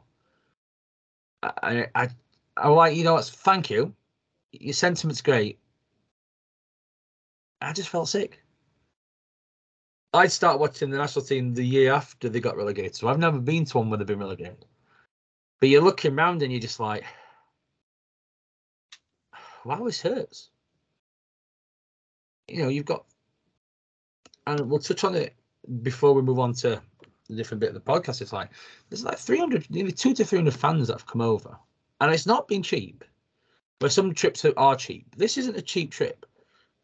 So that many fans, and you just, you're looking around and you're just like, they just, you could, it were just silence. Know, yeah, there were the, the chance of, of Brits were proud of you, and in the elements, yes, proud of how they've performed at that level. Disappointing that there's a loss and disappointing of the relegation. But that was it. And normally, and Graf's been to a few, and Andy even now seen your first one. There's there's a lot of noise. There's a lot of even afterwards. It's it carries on, but there was just nothing. It was just empty faces, it's empty reactions, and just a lot of sad faces. And even some of the the, the Finnish people that had gone to that game, and there was one that we got talking to, um, a guy called Ari, and he, he's like, he messaged after like, I was I was gonna say say goodbye to you all, but I didn't think it would be worth anything because I just saw all your fans' reactions. They were just like, just upset. And although we did say it was very difficult to stay up, I think Bref's got the nail on the head of this one. It's the heartbreak of that section, but not the same again 24 hours later. Just not again. Just don't do it to us again. And it did. And it's just, it's just, wow. And, and you know, it, it- you're trying to put into words just the, the feeling, but I mean, so we walked, we walked back to the, to the, um, the cheaper bar and it was a bit after the final was done. Obviously, after tournaments, you get to see the players if you want photos, if you talk to them, and they get the the GB Supporters Club awards. Um, and I know you guys walked on a bit in front of us. And afterwards, I kind of think, you know. I am absolutely good. We def- I definitely won a few beers, even at their prices. But then it's like, do you know what? For a second, we've, I use the word blessed, to play hockey at the top level in probably one of the top 10 European cities for hockey, in probably one of the best buildings in Europe for hockey. And we've had that opportunity. We've had that chance by staying up at the World Championships, by actually earning the right to be there. And yeah, the relegation stings, and it still does, if I'm honest with you, because of the chances we had to get points to stay up. And again, this is not a knock on the place because the effort was second to none. But you then go, Actually, do you know what? We're the lucky ones. Because there'll be some teams that'll never get to play at that arena, at that level. We have. Now, hopefully, in two years' time, we'll get promoted next year, we'll go back to level.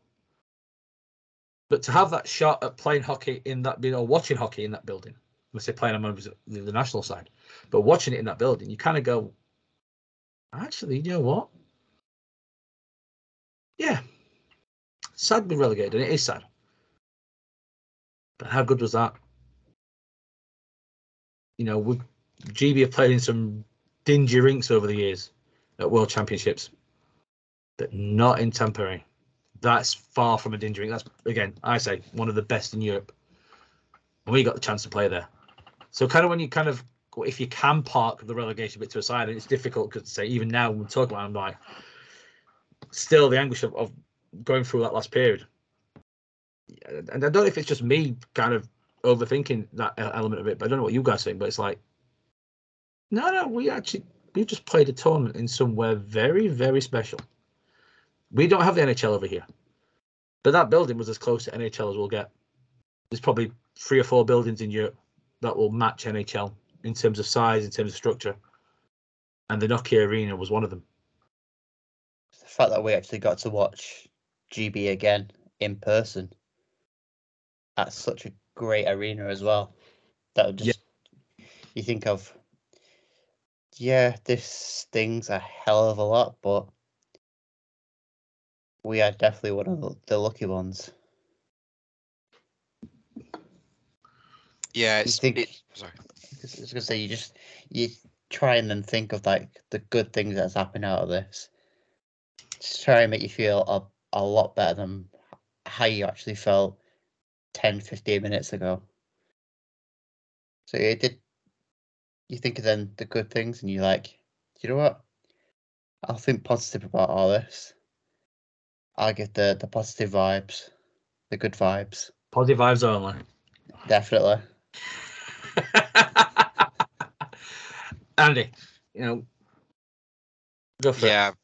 I've I've got I've got to agree with that to a point. Um, you know, Tampere is a great hockey city one of the best arenas in in Europe, if if not you know elsewhere. But for my first one, um, obviously regardless of the prices, um, I think I'm pretty happy that it was there and uh, and not really anywhere else because you know you, it, it's usually potluck when it comes to rinks and all that because we saw Helsinki. Um, obviously the Hartwall not in, in use because it's Russian owned. Uh, so they are using the uh, Helsinki Ice Hall, and although it's it's an historic arena, it's not a patch on, the Nokia Arena. Uh, in fact, me and my mum we went to uh, Helsinki for the day, and going there, it, it felt a bit like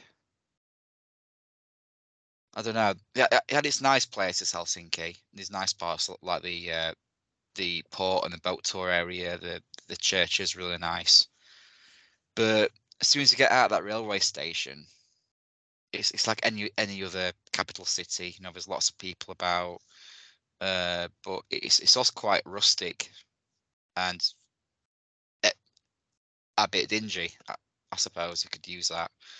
So, I, I was very happy that you know GB were in were in Tampere and not Helsinki because Tampere is a lot more of a I don't know, just, just a nicer place to be, to be honest with you. So I, I think we have got lucky in in terms of where we were. But yeah, just gutted, and I think it was the fact that we were up, you know, comfortably against a team that we probably probably on paper should have beat. But just losing in that way uh, is it's heartbreaking. There's no there's no other way for it. You know, just there's just no, still not much words can really get from it because of how how horrible it was. But hopefully, you know, um, get promotion next year, and hopefully we'll, we'll be in Prague and uh, not Ostrava because Prague is an amazing city as well. Probably better than Tampere because there's just a lot more stuff to do, and it's cheap, of course, about one pound fifty for for a pint. So yeah, can't really go wrong with that. So definitely would love to go back to Prague again. So hope, hopefully, fingers crossed, we get promoted again next year. Well, I think we're doing the recce in Prague in, in January next year. Um, but I, I, agree with you. I don't. I think also in terms of Helsinki, I don't think it helped that the national team weren't there. Yeah. I can imagine if the national team was based in terms of their group games in Helsinki, I think it'd be a lot more um, sort of atmospheric, if that makes any sense.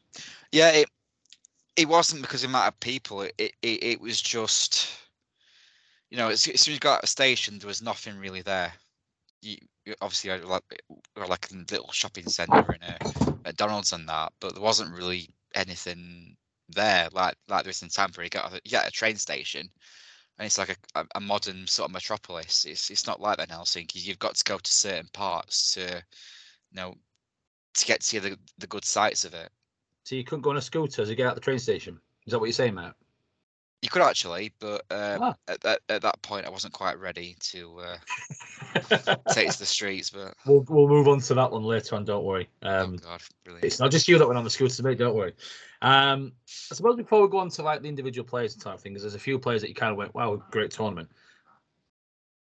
And yes, we could be accused of a bit of bias in this section, but I thought our fans were outstanding throughout the tournament, and with a couple of games where there was a lot of, as we've already mentioned, um, aggressive atmosphere towards us. I thought the noise, especially that game against Austria, um, there was a couple of Facebook group messages saying, "Look, come on, let's let's be that sixth man, uh, seventh man." Sorry, and I felt yes, we did. And in fairness, I felt throughout the tournament, I felt the GB fans. You know, I know Kieffer Bellows in an interview said, "Wow, their fans, different level." number of teams have mentioned it. The number of the fans that we walk around going, "So your fans are great." Um, number of time people like, you know, let's go when you see them in the first game. Right, let's get tickets for their game later on because we want to be again part of that atmosphere.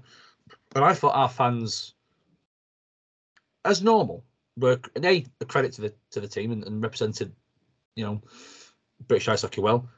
But noise wise, yeah, really, you know, did did their utmost best to to, um, to give the team an atmosphere, which sometimes in buildings like that, especially like against Finland, it's difficult. But effort and, and just attempts from from start to finish was there.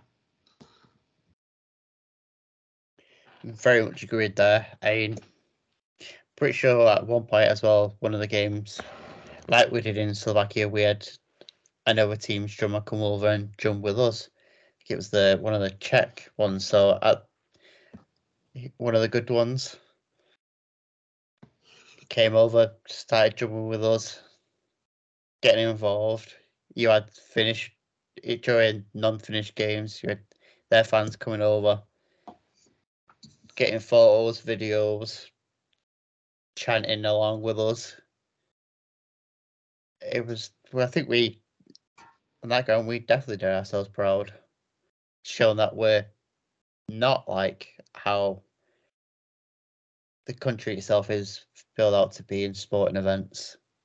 Not hooligans. We're there to have a have a laugh, have a party, and support our team in the correct way.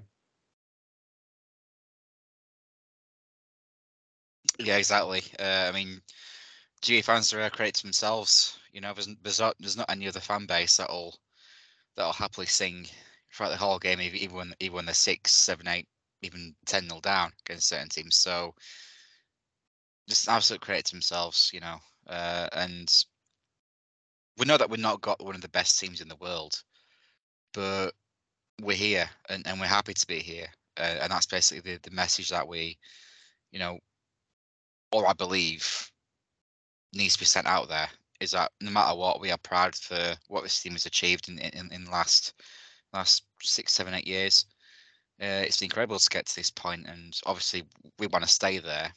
Unfortunately, it's not to be this year, but you know, it, it was just said that, that we can't come back, you know, um, in two years' time and and have another three, four, five year crack at it. Uh, hopefully that'll be the case, but no matter what, GB have one of the best supports in the world in, in terms of sports. Uh, obviously, not not the numbers that maybe other countries will bring, but tell you what, they're certainly drown out a lot of a lot of other uh, supporters. E- Even even for most most of the parts of the Finland game, when when uh, the hosts weren't cheering so much, it was all GB noise, and this is what's going to get noticed. You know, you, you're not going to get an, an NHL player who's you know going to turn down a contract to come to the UK because of noise, but because of noise that the fans make. But it, it gets them notice and, and, and it gets British hockey noticed. And, and that's what needs to be more of because we're not a hockey country specifically or especially, but we want to, to get people to know that you know, hockey does exist in this country and it is a it is a very decent level. Uh, and that's just a message, really. And obviously, when it's relaying to, to the NHL players themselves, it's it, it's fantastic. It's it's it's the um, it's notice that we need is is is become more of a hockey uh, loved country. Is it's it's just a notice, and hopefully that'll get stronger and stronger in in the coming years. I, I fully agree in, in, in, the aspects you were saying there, mate. Um, before we kind of move on from the fans to the individual players, I think it'd only be fair to to give praise to um, Alan, Annette, Leanne, uh, and the rest of the GB Supporters Club committee. They did a lot of the logistic organising of tickets in the hotels, and I know all three of us benefited from their services, for want of a better phrase. Um, but as someone I've, as from years ago, been involved uh, a domestic supporters club, you know the logistics can be very tough, very um, difficult domestically. So when you're dealing internationally, uh, and some of the changes, you've got to do this, you've got to get that. If you want this, you've got to do this, that, and the other. They, it was absolutely. Um, we went to the trip. We didn't have an effort. Sometimes you feel you go to something, oh, you've got to do this, you've got to do that. No, it was done. It was organised. You sorted yourself in aspects where you should do, but they are they are a credit. That's they, they do a lot of good work um, that's unnoticed. So I think it's only fair that um, we, we give them their, their dues in terms of, you know, thank you very much. And we'll, you know, we'll try and get them on because I think when Joe gets off IR, he'll he'll want to throw his uh, thoughts into the World Championship. So we'll try and get them on interview, um, give them a platform that they deserve, if you're bluntly honest. Um, bear in mind, Great Britain is the only nation in the IIHF family that has a supporters club not Sweden, not Finland, no one else. Great Britain, the only one, and it's recognised by the IIHF as well. So they do a lot of hard work, and uh, it's gratitude from us and many others who've used their services uh, this year and years before. So thank you um, to you guys. Uh, it's very much appreciated. We talked about the players, and there's one player that we mentioned when the squad was announced. We're going, what's he doing there? You know that, that you know could do something. He's got a decent scoring pedigree where he's from, and we're now sitting. That's why he was picked. Um, and he's got a bit of character, unlike his father. Um, Cade Neilson, um, five points in the tournament. Um, the top three from the app, the Dubai Chef app, was Cade Neilson, Brett Perlini, four points, Matthew Myers, two points. But who don't love to see Matthew Myers in, in a in the list in that respect? But Cade Neilson, we all said kind of mm, this could be a bit of a wild card pick. Certainly not. Was we're flying from Helsinki, we're like, no, this weren't a wild card pick. This was a good selection. It was a great selection, I, would say. I think he even got the GB Supporters Club player of the player of the tournament. Yeah. You just straight away you just saw it. You're like you're thinking, eh, we've not really seen him play. Stats look great, but all we've seen what a few on the twenties games. Yeah, let's see what he can do. And you watch him, you're like, okay, yes, you can. The future is definitely bright for your spot. And you're thinking, ooh, imagine him on the same line as like your Kirks, your Hammonds, Connolly's, or even Hammond, Hammond, Cade, Dowder. You, you're thinking, oh, they could do some really good damage on the international level. And at the top level as well. Definitely. And then shows what kind of a person he is on his birthday as well. And he goes, I want to take that next penalty shot against Norway. And it's like, yeah oh, okay, see what you can do. It's like, yeah, you may, if you miss it, we've lost, but fair play to you, you for stepping up. You you showing you're a team guy. That I think that's probably one of the probably one of the like, one of the best. Say one of the best like was it rookie starts. Your first GB camp and at the senior level and you're just wowed by everyone. You're like, wow, Yeah. what a guy. And then there's obviously talks, oh, I'd love to see him in the Elite League. And then you're thinking, no, keep him as far away from the Elite League for the time being. Very keep much. him up to that good level of playing. Go go North America or good good, good level Europe. Don't come to the Elite League until it's the end of your career. No, I fully agree. So all Sheffield fans, oh, we need Sam Neilson. No, we don't. Let him progress. We don't want to see him. No, we don't want him in Sheffield. No, I'm saying he's not good enough, but he's going to progress and he's going to progress so far in the North American programs, in decent European League programs, just not the Elite League. Um, Andy, you know, you you look at some of the youngsters that we mentioned, Kay Neilson. Um, you look at some of the other younger guys that played, and we've mentioned that there's the fear of who's going to replace X, Y, and Z. And I feel that they're going to have one crack to get them to get the national side back to the worlds. But it does actually look that there's a few players that could actually go. I'll put my hand up. I'm taking this spot. And you've seen Cade. And we've mentioned, I know you mentioned a fair few when we were drafting our selection. It just it just actually looks like we've got some people that they may not be at, let's say, a Phillips standard now, or a Myers standard now, or a Richardson standard now. But we've got a couple of players that's and a few players, sorry, that's actually coming through the system. We go, these may take that spot, and we may actually not have that much to be worried about.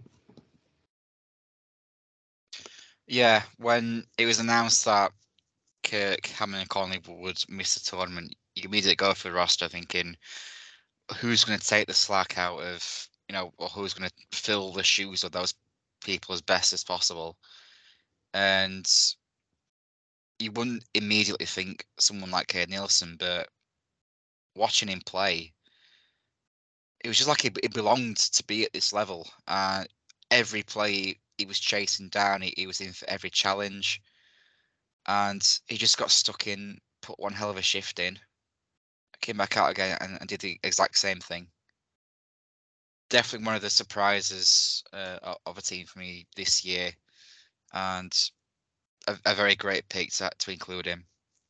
And it it does make you think about how many other players there are similar to him out there that are playing overseas that, have been born in, in the UK. there's definitely a few because I, I did look a while ago, uh, and there are quite a few out there. So if K can come through, then surely there'll be other people in the future. And just absolutely surprised by him.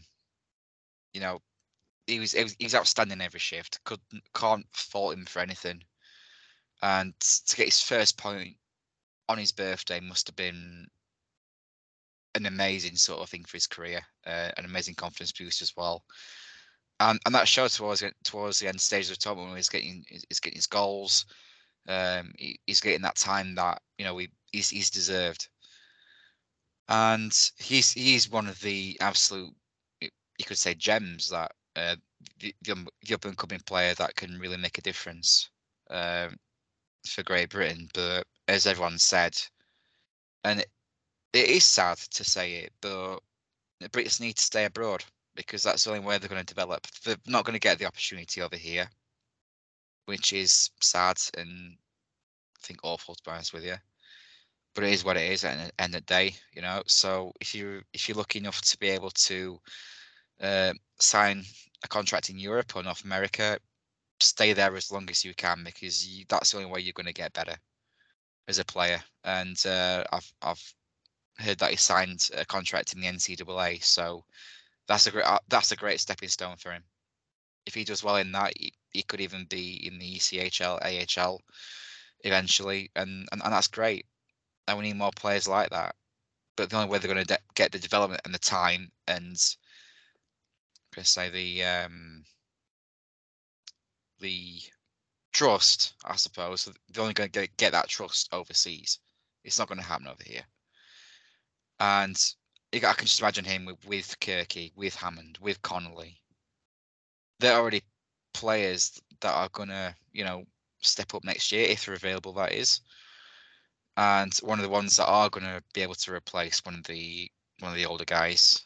So it, it, it's a very bright thing to see uh, and a very massive positive to take away from this tournament. And uh, hopefully it, it, does well in the NCAA and uh, it just gets stronger from there. Very much so. And you, you look at Kirk, Hammond, Neilson, Dowd, and other parts of the puzzle that can go into there. You think that's a very good top six. It may not be the very best at the World Champs top six, but that's going to be a top six that will compete um, with many teams. So before we move on to the funnier side of, of, the pod that we're going to go on to, I suppose it's been very uh, amiss of us not to mention two uh, humongous milestones um, during the World Championships. We'll start with Mark Richardson joining the 100 Club. Uh, he got his 100th cap against Austria. Not the best game to get it, however. Um, it was good of Jonathan Phillips to do what he did with Matt Myers, got his 100th cap and give the captaincy to uh, to Mark Richardson. So uh, congratulations, Mark. Great servant to the national program. Uh, very reliable player for club and country. We mentioned John Phillips. He's now the all-time record cap holder. I think he's now 112. Um, it was 111, I think, against Latvia. Uh, memory says right, so it's 112 um, against Austria. There's no other player that's had more caps. Um, so briefly, guys, we're talking about two legends of the game for the national program. Um, you know, Mark Richardson, ever reliable, and you just say the captain. It's obviously not the same parallel in terms of skill set. When you go in Manhattan, you say the captain, think Messier. You talk the captain, Great Britain. You just think Phillips. Great servants to the national program. Definitely, I see. Well, we were thinking, okay, well, Richie Richie's going to get his hundredth cap against Latvia, and then you see him out injured, and you're like, okay, so hopefully then it's Austria. What a game that'll be. Yeah, we know where that ended, but still, it was like, what for out of all the players to get that, definitely deserved it.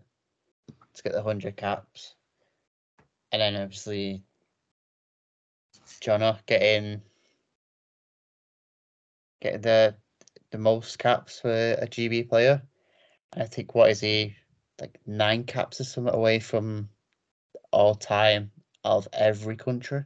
I think he's nine like ten caps. Yeah, the Swiss guy who got his the record cap appearance at this World Championships. I think he's nine or ten caps behind, um, which he probably won't catch up with. Um, but even still, to be in that bracket of cap holding in the world game. It's, I don't know what you think, Andy. It's just it's crazy to think that a Great Britain player can be in them same circles. Um, but you know, just a great, probably the greatest captain for GB. Without a doubt. I mean, he's he's proved this for club, for GB as well. That he, he's a, he's a natural leader he's a born leader, and I'm, I'm pretty sure myself and, and and yourself, Dave, remember his first year uh, in in Sheffield. Uh, none of us, I don't think, knew that he, he would be going at going on 40 years old, especially in, in, in the shape that he, he keeps himself in. Is it's just unreal. The the amount of hard work that that guy puts into every every day, whether it's at the gym or every game. He's always there. And okay, he's not the massive, he's not the biggest point scorer, but certainly in league, he's faster than even some of the imports that they're bringing in. And it's it's just absolutely crazy to see this 39 year old out skating someone who's played two, three years in the AHL is is just absolutely crazy, especially for his age. And the natural born leader is he's he's been the captain for so long because he just knows what to say. He knows how to get the boys the boys pumped up, as we've seen in the um, the video uh, against Austria that we shall not repeat. Um, but you know, he he just knows what to he knows what to say, uh, and he just gives the boys motivation. Doesn't matter what team he's playing for, he, he just finds that motivational speech and gets everyone going. And then, obviously, you talk about the assist on Ben Davies' goal uh, from from Košice against France. That speed that he was at when that face off went right down to the other end uh, once he'd won it, tip it in front, and the speed he's, he's just beating two, three people, gets knocked over, gets back up in the space of 0.2 seconds, which I don't know how even that's possible, and just finds Ben in the slot and he slots it home. And I think that's definitely some that's one moment that is always going to be talked about no matter what for years and years to come. That's that's that's going to be the biggest sort of um, moment or the most celebrated moment I think we'll ever probably see for GB. Hopefully, it'll be maybe one day winning a a, a division championship uh, or, the world championships trophy, maybe one day. But no, it's, that's just a moment to absolutely remember. And you know, he's he, he's given a lot of um people have, have, have watched him like young people who, want to play hockey you know they've got involved because of, they've watched Jono uh, they've even been had sort of lessons or been taught with him through best of British camps or whatever uh, I remember the David Clarke camps. Uh, he did a few of those a couple of years ago, and they're just, they're just going to learn from him, and, and they're going to be they're going to want to be like him, and that's a massive achievement that he's done in, in in himself. Is you know being the leader and being someone that everyone looks up to, and hopefully you know we'll see a lot more talent coming through because they wanted to be like him and especially it's the same for Richardson as well. I mean, Richardson, um, captain the Devils, and it's a it's a captain for a reason for so long as well. Is that exactly the same? He's got his own skill set. He just knows where to be. He's, he's, he's a very strong defenseman, and he can come up with some clutch goals when it's needed. And two people that will be very missed and will be very hard to replace once they retire. I, I remember the first Elite League season, and, and Jono played in Cardiff, and he got some like 30 or 40 points. And obviously, that year we didn't have that many gifted Brit players, and we're all like, if you could sign a player, yeah, Jonathan Phillips, Jonathan Phillips, and we announced him, I was like, yeah, yeah, yeah, this is to be good, this. And then um, I think it was Sean Maltby signed, and he was captain, and he was injured. And Matsos didn't announce, nothing was announced until players get on. And you're like, why do you give him the captaincy? Why do you give this, this this young kid the captaincy? Um, you know, calls out what I'm saying. You know, why, why are you giving the biggest club, the biggest club in the country, giving the captaincy to a young kid like that?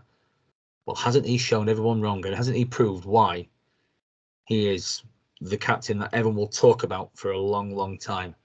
Um, and like you say, you know, you mentioned the France game. I don't know about you, Griff. I just I played that goal back in oh, closed my eyes to play that goal again. Um, you know, the likes of him, the likes of Richardson, the likes of Myers, the likes of Ashley Tate, the likes of David Longstaff, all the players that put young guys um, that will look up to, the legends of our game in the UK uh, and want to be like. Uh, you're absolutely right, Andy. Um, so you know what? I hope they get more chance next year. If Jono has it, you know, if he wants to play at the World 2024, if we if we get promoted and play at 41.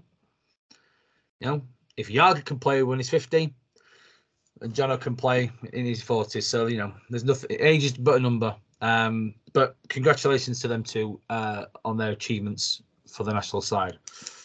Uh, so, so we kind of we mentioned the city, we've mentioned the games, we've mentioned the uh, the accolades, and as ever with these trips, there's always one or two stories, and it'd be unfair to not mention a couple of stories. And I'll open it to you two. Probably to my discredit. Any any highlight stories from this trip? That's what that's what we're able to talk about. Mm, that we're able to talk about. the fact that you became Irish.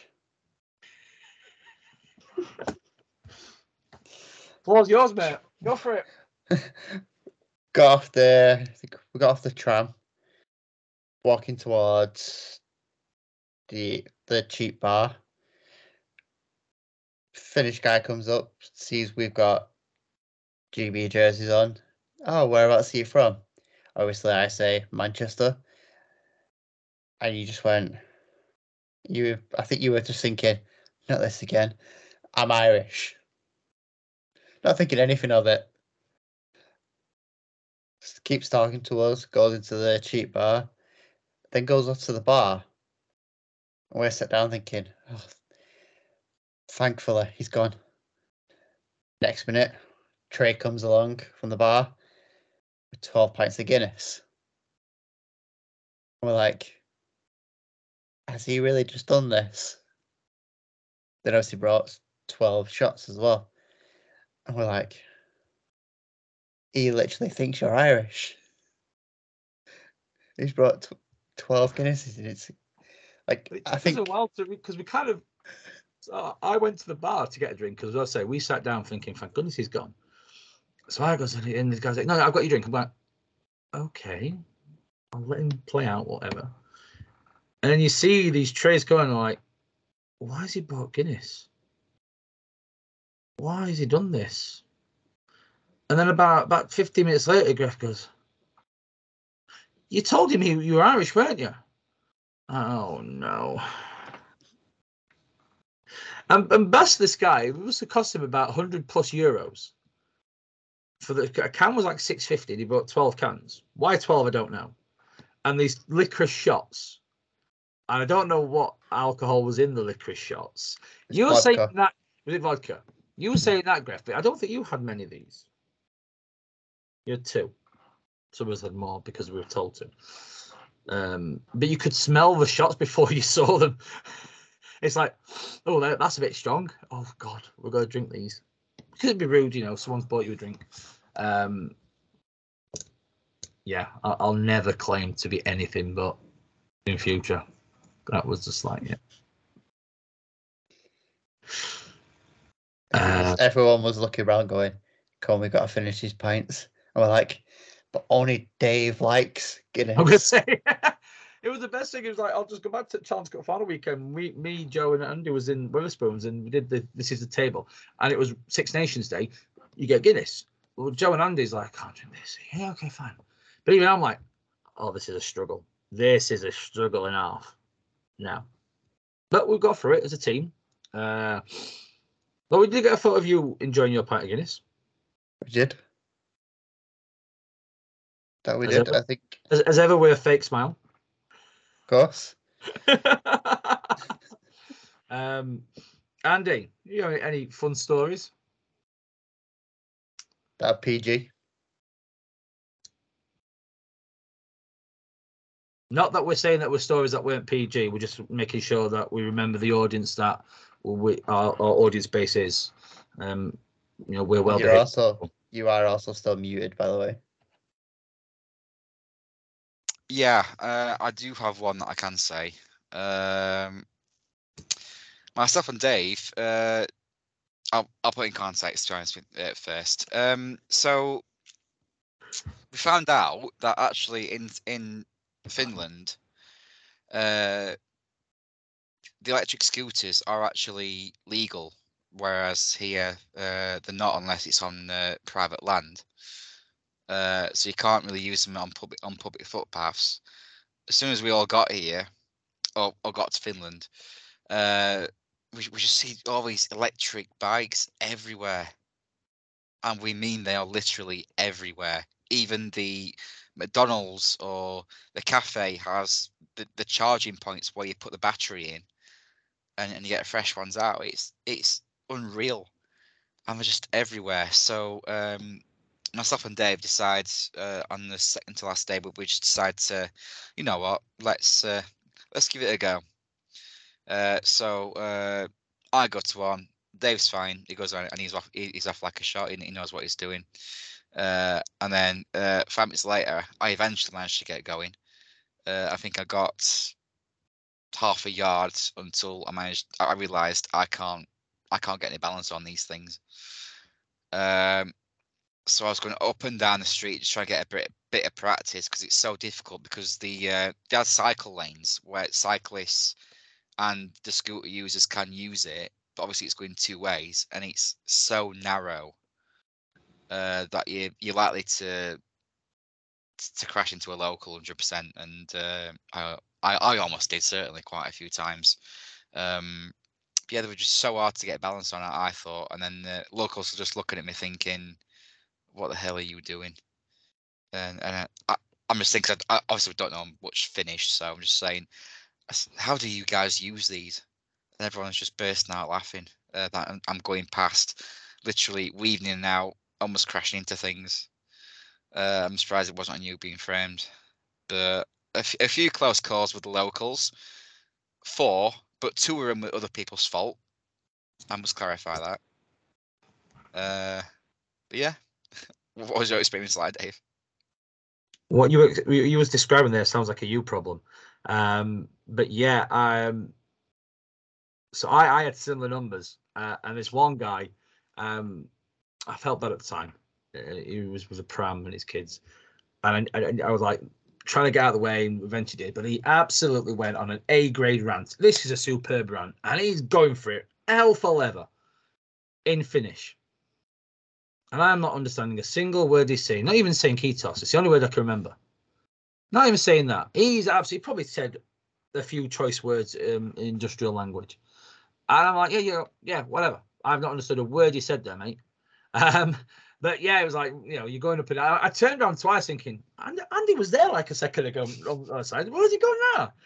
So and there was this part that we'd gone past a couple of times uh, where I wanted to go on the bridge because it was over over a river and it was really nice scenery.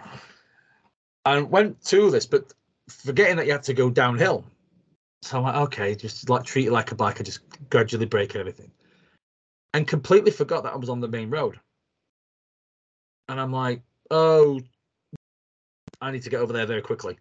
Uh, any cars and literally you, you, only go like a certain, I think it's like 20, 15 to 25 kilometers an hour. So you're not going quick per se, but I'm pressing down on this lever as like as hard as I can think I'll get another five kilometers out of this just to get on the pavement. Um, without any cars taking me out. Uh, but it's, it's an experience. But the thing is, so obviously they have the drink driving laws, but it doesn't count on a scooter.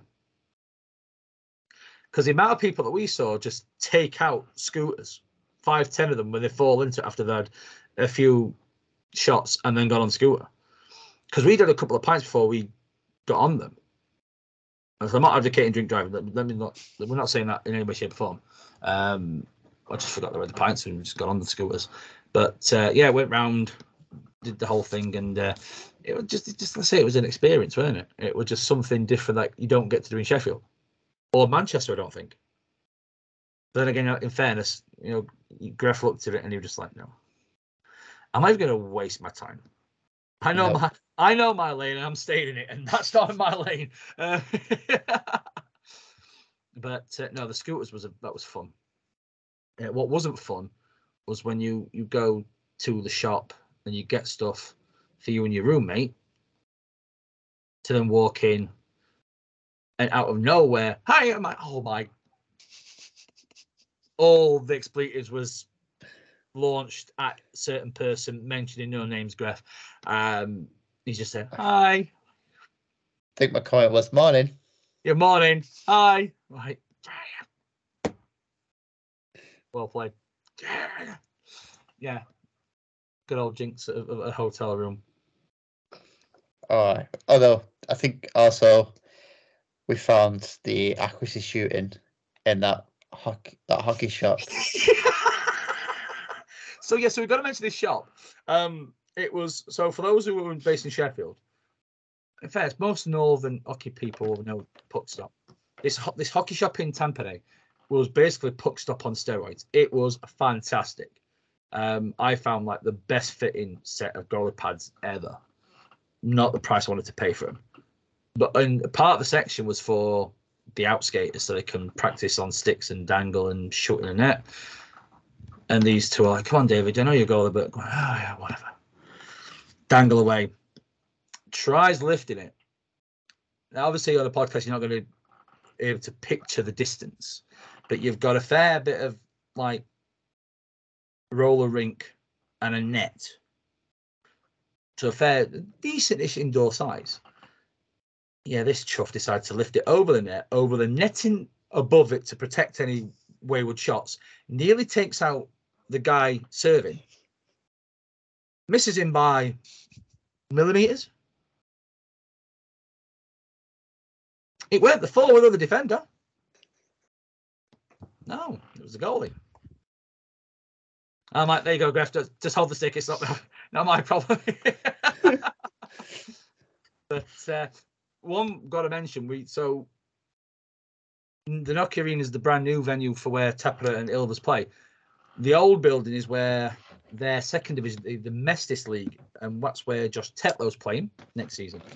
And we, in looking for these shops, went down and we hoped to go inside and uh, no doors open, so we'll try go to the Tappara shop. And Andy goes, hang on a minute, just wait a minute, guys. Finds these random strangers. Okay, what's he doing now? You know Andy. Next thing, guys, come over, come over. What, what do you mean? We can go in. They're going to let us in. Oh, superb. Nice one, Andy. So walking. This is a 7,000 seater, old school barn. Uh, I don't know what you two guys think, but when that building's full, atmosphere will be out of electric. So we're looking round. All right, this is a pretty decent barn for a 7,000 seater. It's not Nokia, but it's pretty decent. And then this guy that Andy was talking to comes over, he's like, "Hmm, Do you want to go centre ice? And if he was like, Yes. Yes, just lead the way. Just there's no discussion. Just go. We'll we'll follow. Um, literally, then next thing is like go on centre ice. I don't know about you guys again. Perfect ice. Weren't wet when you sometimes you go on freshly cut ice, it's a bit wet in that respect, but it's perfect ice. Because you, when you're on trainers, you, you're trying to take baby steps so you don't fall. There were none of that, and you just and even same any rink. When you go centre ice, you you appreciate how big this build any building is and you get to centre ice, you're like, oh, oh wow, this actually is a pretty decent sized arena. Um, and that's it. That's where the old where Tappara and Ilves used to play. Um, they're their own standing section in their own colours either side. Um, that's you can tell that's that's how you know they share it. Um, we've got Gref in his natural habitat um, in an area that doesn't need stick tape and leg tape to hold things together. Correct. Um, Andy was there looking like he knew what he was doing in the penalty box. In my natural habitat. He did not. He hadn't got a clue. Uh, but it was just like if- any hockey fan when you get that chance to go centre ice to a bit in any building, it's like this is pretty cool. Um, and you're just like, well, when we walked out, it's like, wow, that's. So we got a few photos, and you're just like, wow, this is something special. And a, and a decent building as well. And it had an Irish bar. No, it was open, but it had one. It went open, but it had an Irish bar. Just look at you just coming out of that rink. We, I think we all three of us were just like, "Wow, that's really just happened." I think it was your mum staff that went.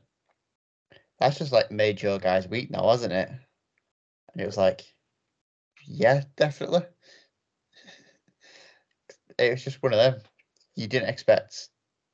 Obviously, we got in there and we just took took a photo of the full rink. We're like, "I approve." There's like go on the ice straight away, no hesitation. Yes, It was like walking down, walking down there. I'm thinking, actually, I'm wearing Tom's slip-on trainers here. This might not go well. So I, I had slip-on vans. I think you had something similar, Andy. So it's like Ah, not trainers. trainers, but- but not the best type of shoes for ice. No, no. And then just get on, do a little shimmy across, and then you think, actually, no, this feels all right. You just walk normal. Yeah, You're just like, wow. I think I even touched the ice at one point, thinking, oh, wow, this really is nice. It's not Altrincham, but you know, so this this idiot says that as our bus driver, um, who gave us a um, a guided tour of Tampere. Um, It says this is the old drink, and straight away, Daft like, nah, no, no Altrincham. Really? Which was outdone on comments by, yeah, it's definitely no Edinburgh either. Um, but uh, no, I, I think it's it's fair to say that our trip was a very good one. Started a great night in Manchester with the uh, Ultra Apprentice, and just went from there. Just a, a lot of fun, a lot of laughter, and uh, um, you know, I said it to you already, but you know, guys, cheers for the uh, the laughter and the, the stories that we'll talk about for a long time. Ones that we can't mention on here, and that's all Stafford's fault. That's all I'm going to say. It's always my fault. Um, It's fine. I'm used to it. It is always your fault, my friend. But hey, you own it well.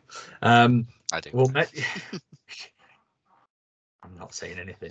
Um, so we was going to do one last this last week, but then was going to wait for the um, destination of where GB are playing next year. We know that destination, and it's close to home, Nottingham. National Ice Centres hosting it um, with Italy, who also went got relegated, Poland, Lithuania, Romania, and Korea.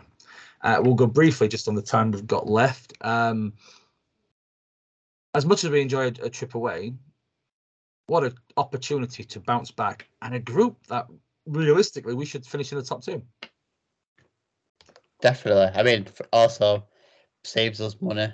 We don't have to change our pounds into euros or whatever the local currency is. No spending money on getting flights, thinking, oh, oh, I've got this much baggage allowance. What can I fit in there? None of that. You think you just go straight across. If you need a, if you need like a, some a plug to charge your phone, you don't have to go around several shops to get uh, an adapter. You no, saw no, one- no one did that, did they, Graf? no, no one did. No one. Or a fan, in, in my case. Or yeah, fan. or a fan. Well, we, we killed two birds on stone. We went into the Lidl and got a, um, a can of alcohol just to keep hydrated. Of course. And obviously this time we've got the two things we wanted: a Greggs and a Wetherspoons. So, Peak So we walk- Britishness right there. Greggs oh, and it's spoons. Pete, yeah. But we were walking around on that second day. I was like, one was like, could rate murder at Greggs. Could rate fancy at Greggs. Guess at Manchester Airport as you're going out at um, arrivals, first thing you see is a Greggs. Woo! Straight there. Like Usain Bolt on a 100 meter track. You've never seen his moves quick in his life. But uh, yeah, I, I, I don't know what you guys think. I think it's a, a golden opportunity to, to bounce back and get promotion to, to Prague or Ostrava. Um, I just think, especially with the group, I just don't see it challenging us. It's also good for seeing to get people that are thinking I- I'm not really going to go away to GB spend all that money when I don't know if I'm going to actually enjoy it. They actually go, it's their own back door. Don't really have to. They have to fork out what for some people it's ticket money. Some people transport and ticket money, or transport, hotel and ticket money it's a lot cheaper than what it would be if we're away in somewhere like Tampere, or anywhere in Finland, Latvia, Budapest, Prague, whatever, wherever. It's a good experience to get more fans on board, more people on board. And then say like we do get promoted from that group. Because which realistically looking at it, you're thinking, actually we should be aiming for one or two. We get more. We're in Prague, say. We bring over, say, we bring over more than we did when we were in Slovakia, which was like what 500 people. Five, six hundred, yeah. Yeah, we bring over more. Say we bring over a thousand. That'd be insane for a, a, a nation that's not really a hockey nation. A thousand people for a an away for an away game, pretty much away tournament. And It only gets better from there. Mhm. Only gets better. Uh, and Andy, I- again, I'll, I'll ask you on the, your take. Is that is it a group that realistically, with all cards on a row, GB should qualify and get promotion back to the world champs? Absolutely, yeah, hundred percent. Um, for me, it'd be a lot easier if uh, obviously the three three that weren't available this year is in um, Kirk Cameron and Connolly. I think having them essential players back will make it, you know, just that little bit more easy. Or you'd wish or hope. Um, but yeah, we, we just got to learn the mistakes against Latvia and against Austria, and we can we can definitely definitely win it. Um, just got to be smart. Uh, just got to tighten things up at the back, uh, a bit more disciplined, and I think we'll be absolutely fine. Uh, so, slightly gutted if, if, I can be a bit selfish that it's not Italy because I've always wanted to go to Italy. Uh, definitely on my bucket list. Uh, but it's nice that it's closer to home. Hopefully there'll be more um, more people going uh, and more people involved in it. Bear in mind it's obviously home. Um, but again, I, I, think I think it's just missing for me since this is my first one, uh, Finland. I'm I think I'm going to miss all all the advertisements I had, you know, around the city advertising it. We're in Nottingham. I can't see there being any advertising at all. Uh, so I, I, don't think it'll reach as many people as you know I'd, I'd I'd personally wish or hope. But it's just nice that we got a chance to you know uh, gain promotion just like we did in uh, 1B when it was in Belfast. Uh, another chance to get promotion to home side will be fantastic for everyone, and uh, just hoping that you know everyone who goes uh, gets on board with the GBSC spirit of you know uh, just chanting throughout the game.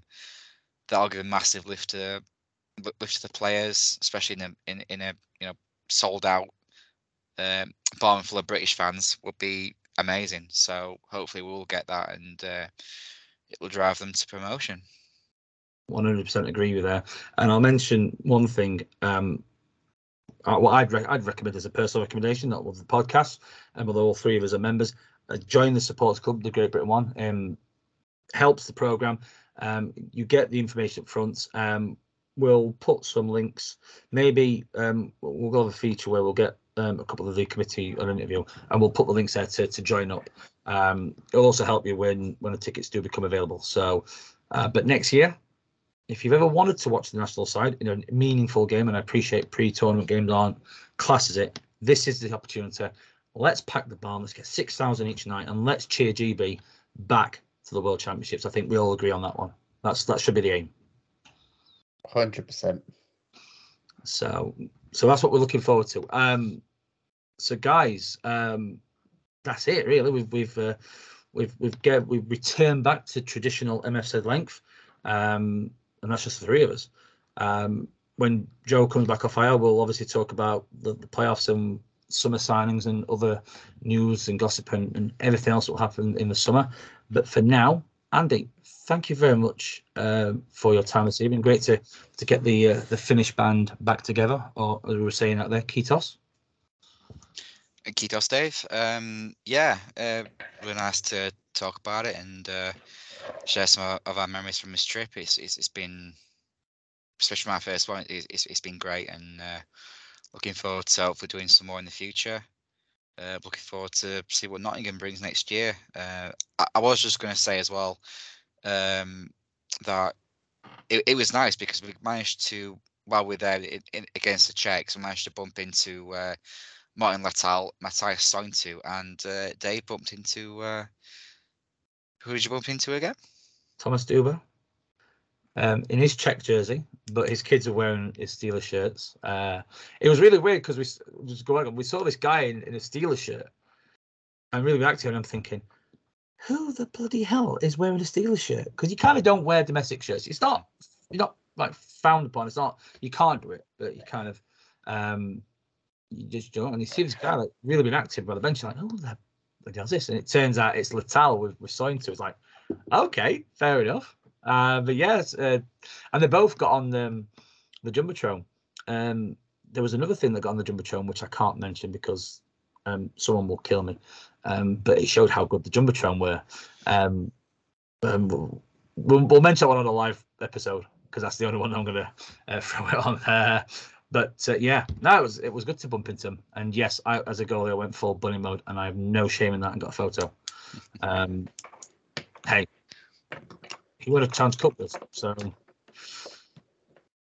So yeah, it was, yeah, Great, it, was, great to bump into those guys again. Yeah. Uh, but yeah, um, just amazing all, all in all. Yeah, so uh, Kiitos Dave, Kiitos Gref, uh, Kiitos everyone listening at, at uh, home or wherever you are. Indeed, and no mention of pets or anybody else, just covering the bases, Andy. Uh, for the moment, yeah. That's fine. We'll we'll we'll we'll, we'll take the small wins. Um, Gref, Kiitos, matey. Um, yeah, thanks for making me lose weight, making me scare the the hotel. Um, and the other stories that we've gone through and the ones that we can't. Uh, but no, thanks for tonight, the trip. Thanks for tonight and going for the memories again. Um, it's always good to go over the memories and kind of laugh about it again. Oh, there'll still be times where we'll go over them, especially probably this weekend as well. But Kiitos Dave, Kiitos to staff, and also Kiitos to everyone listening right now. Cheers for listening to us ramble on about the world champs that's just happened. Indeed, um, you can tell that Great Britain didn't qualify for the knockout stage because not talked about it.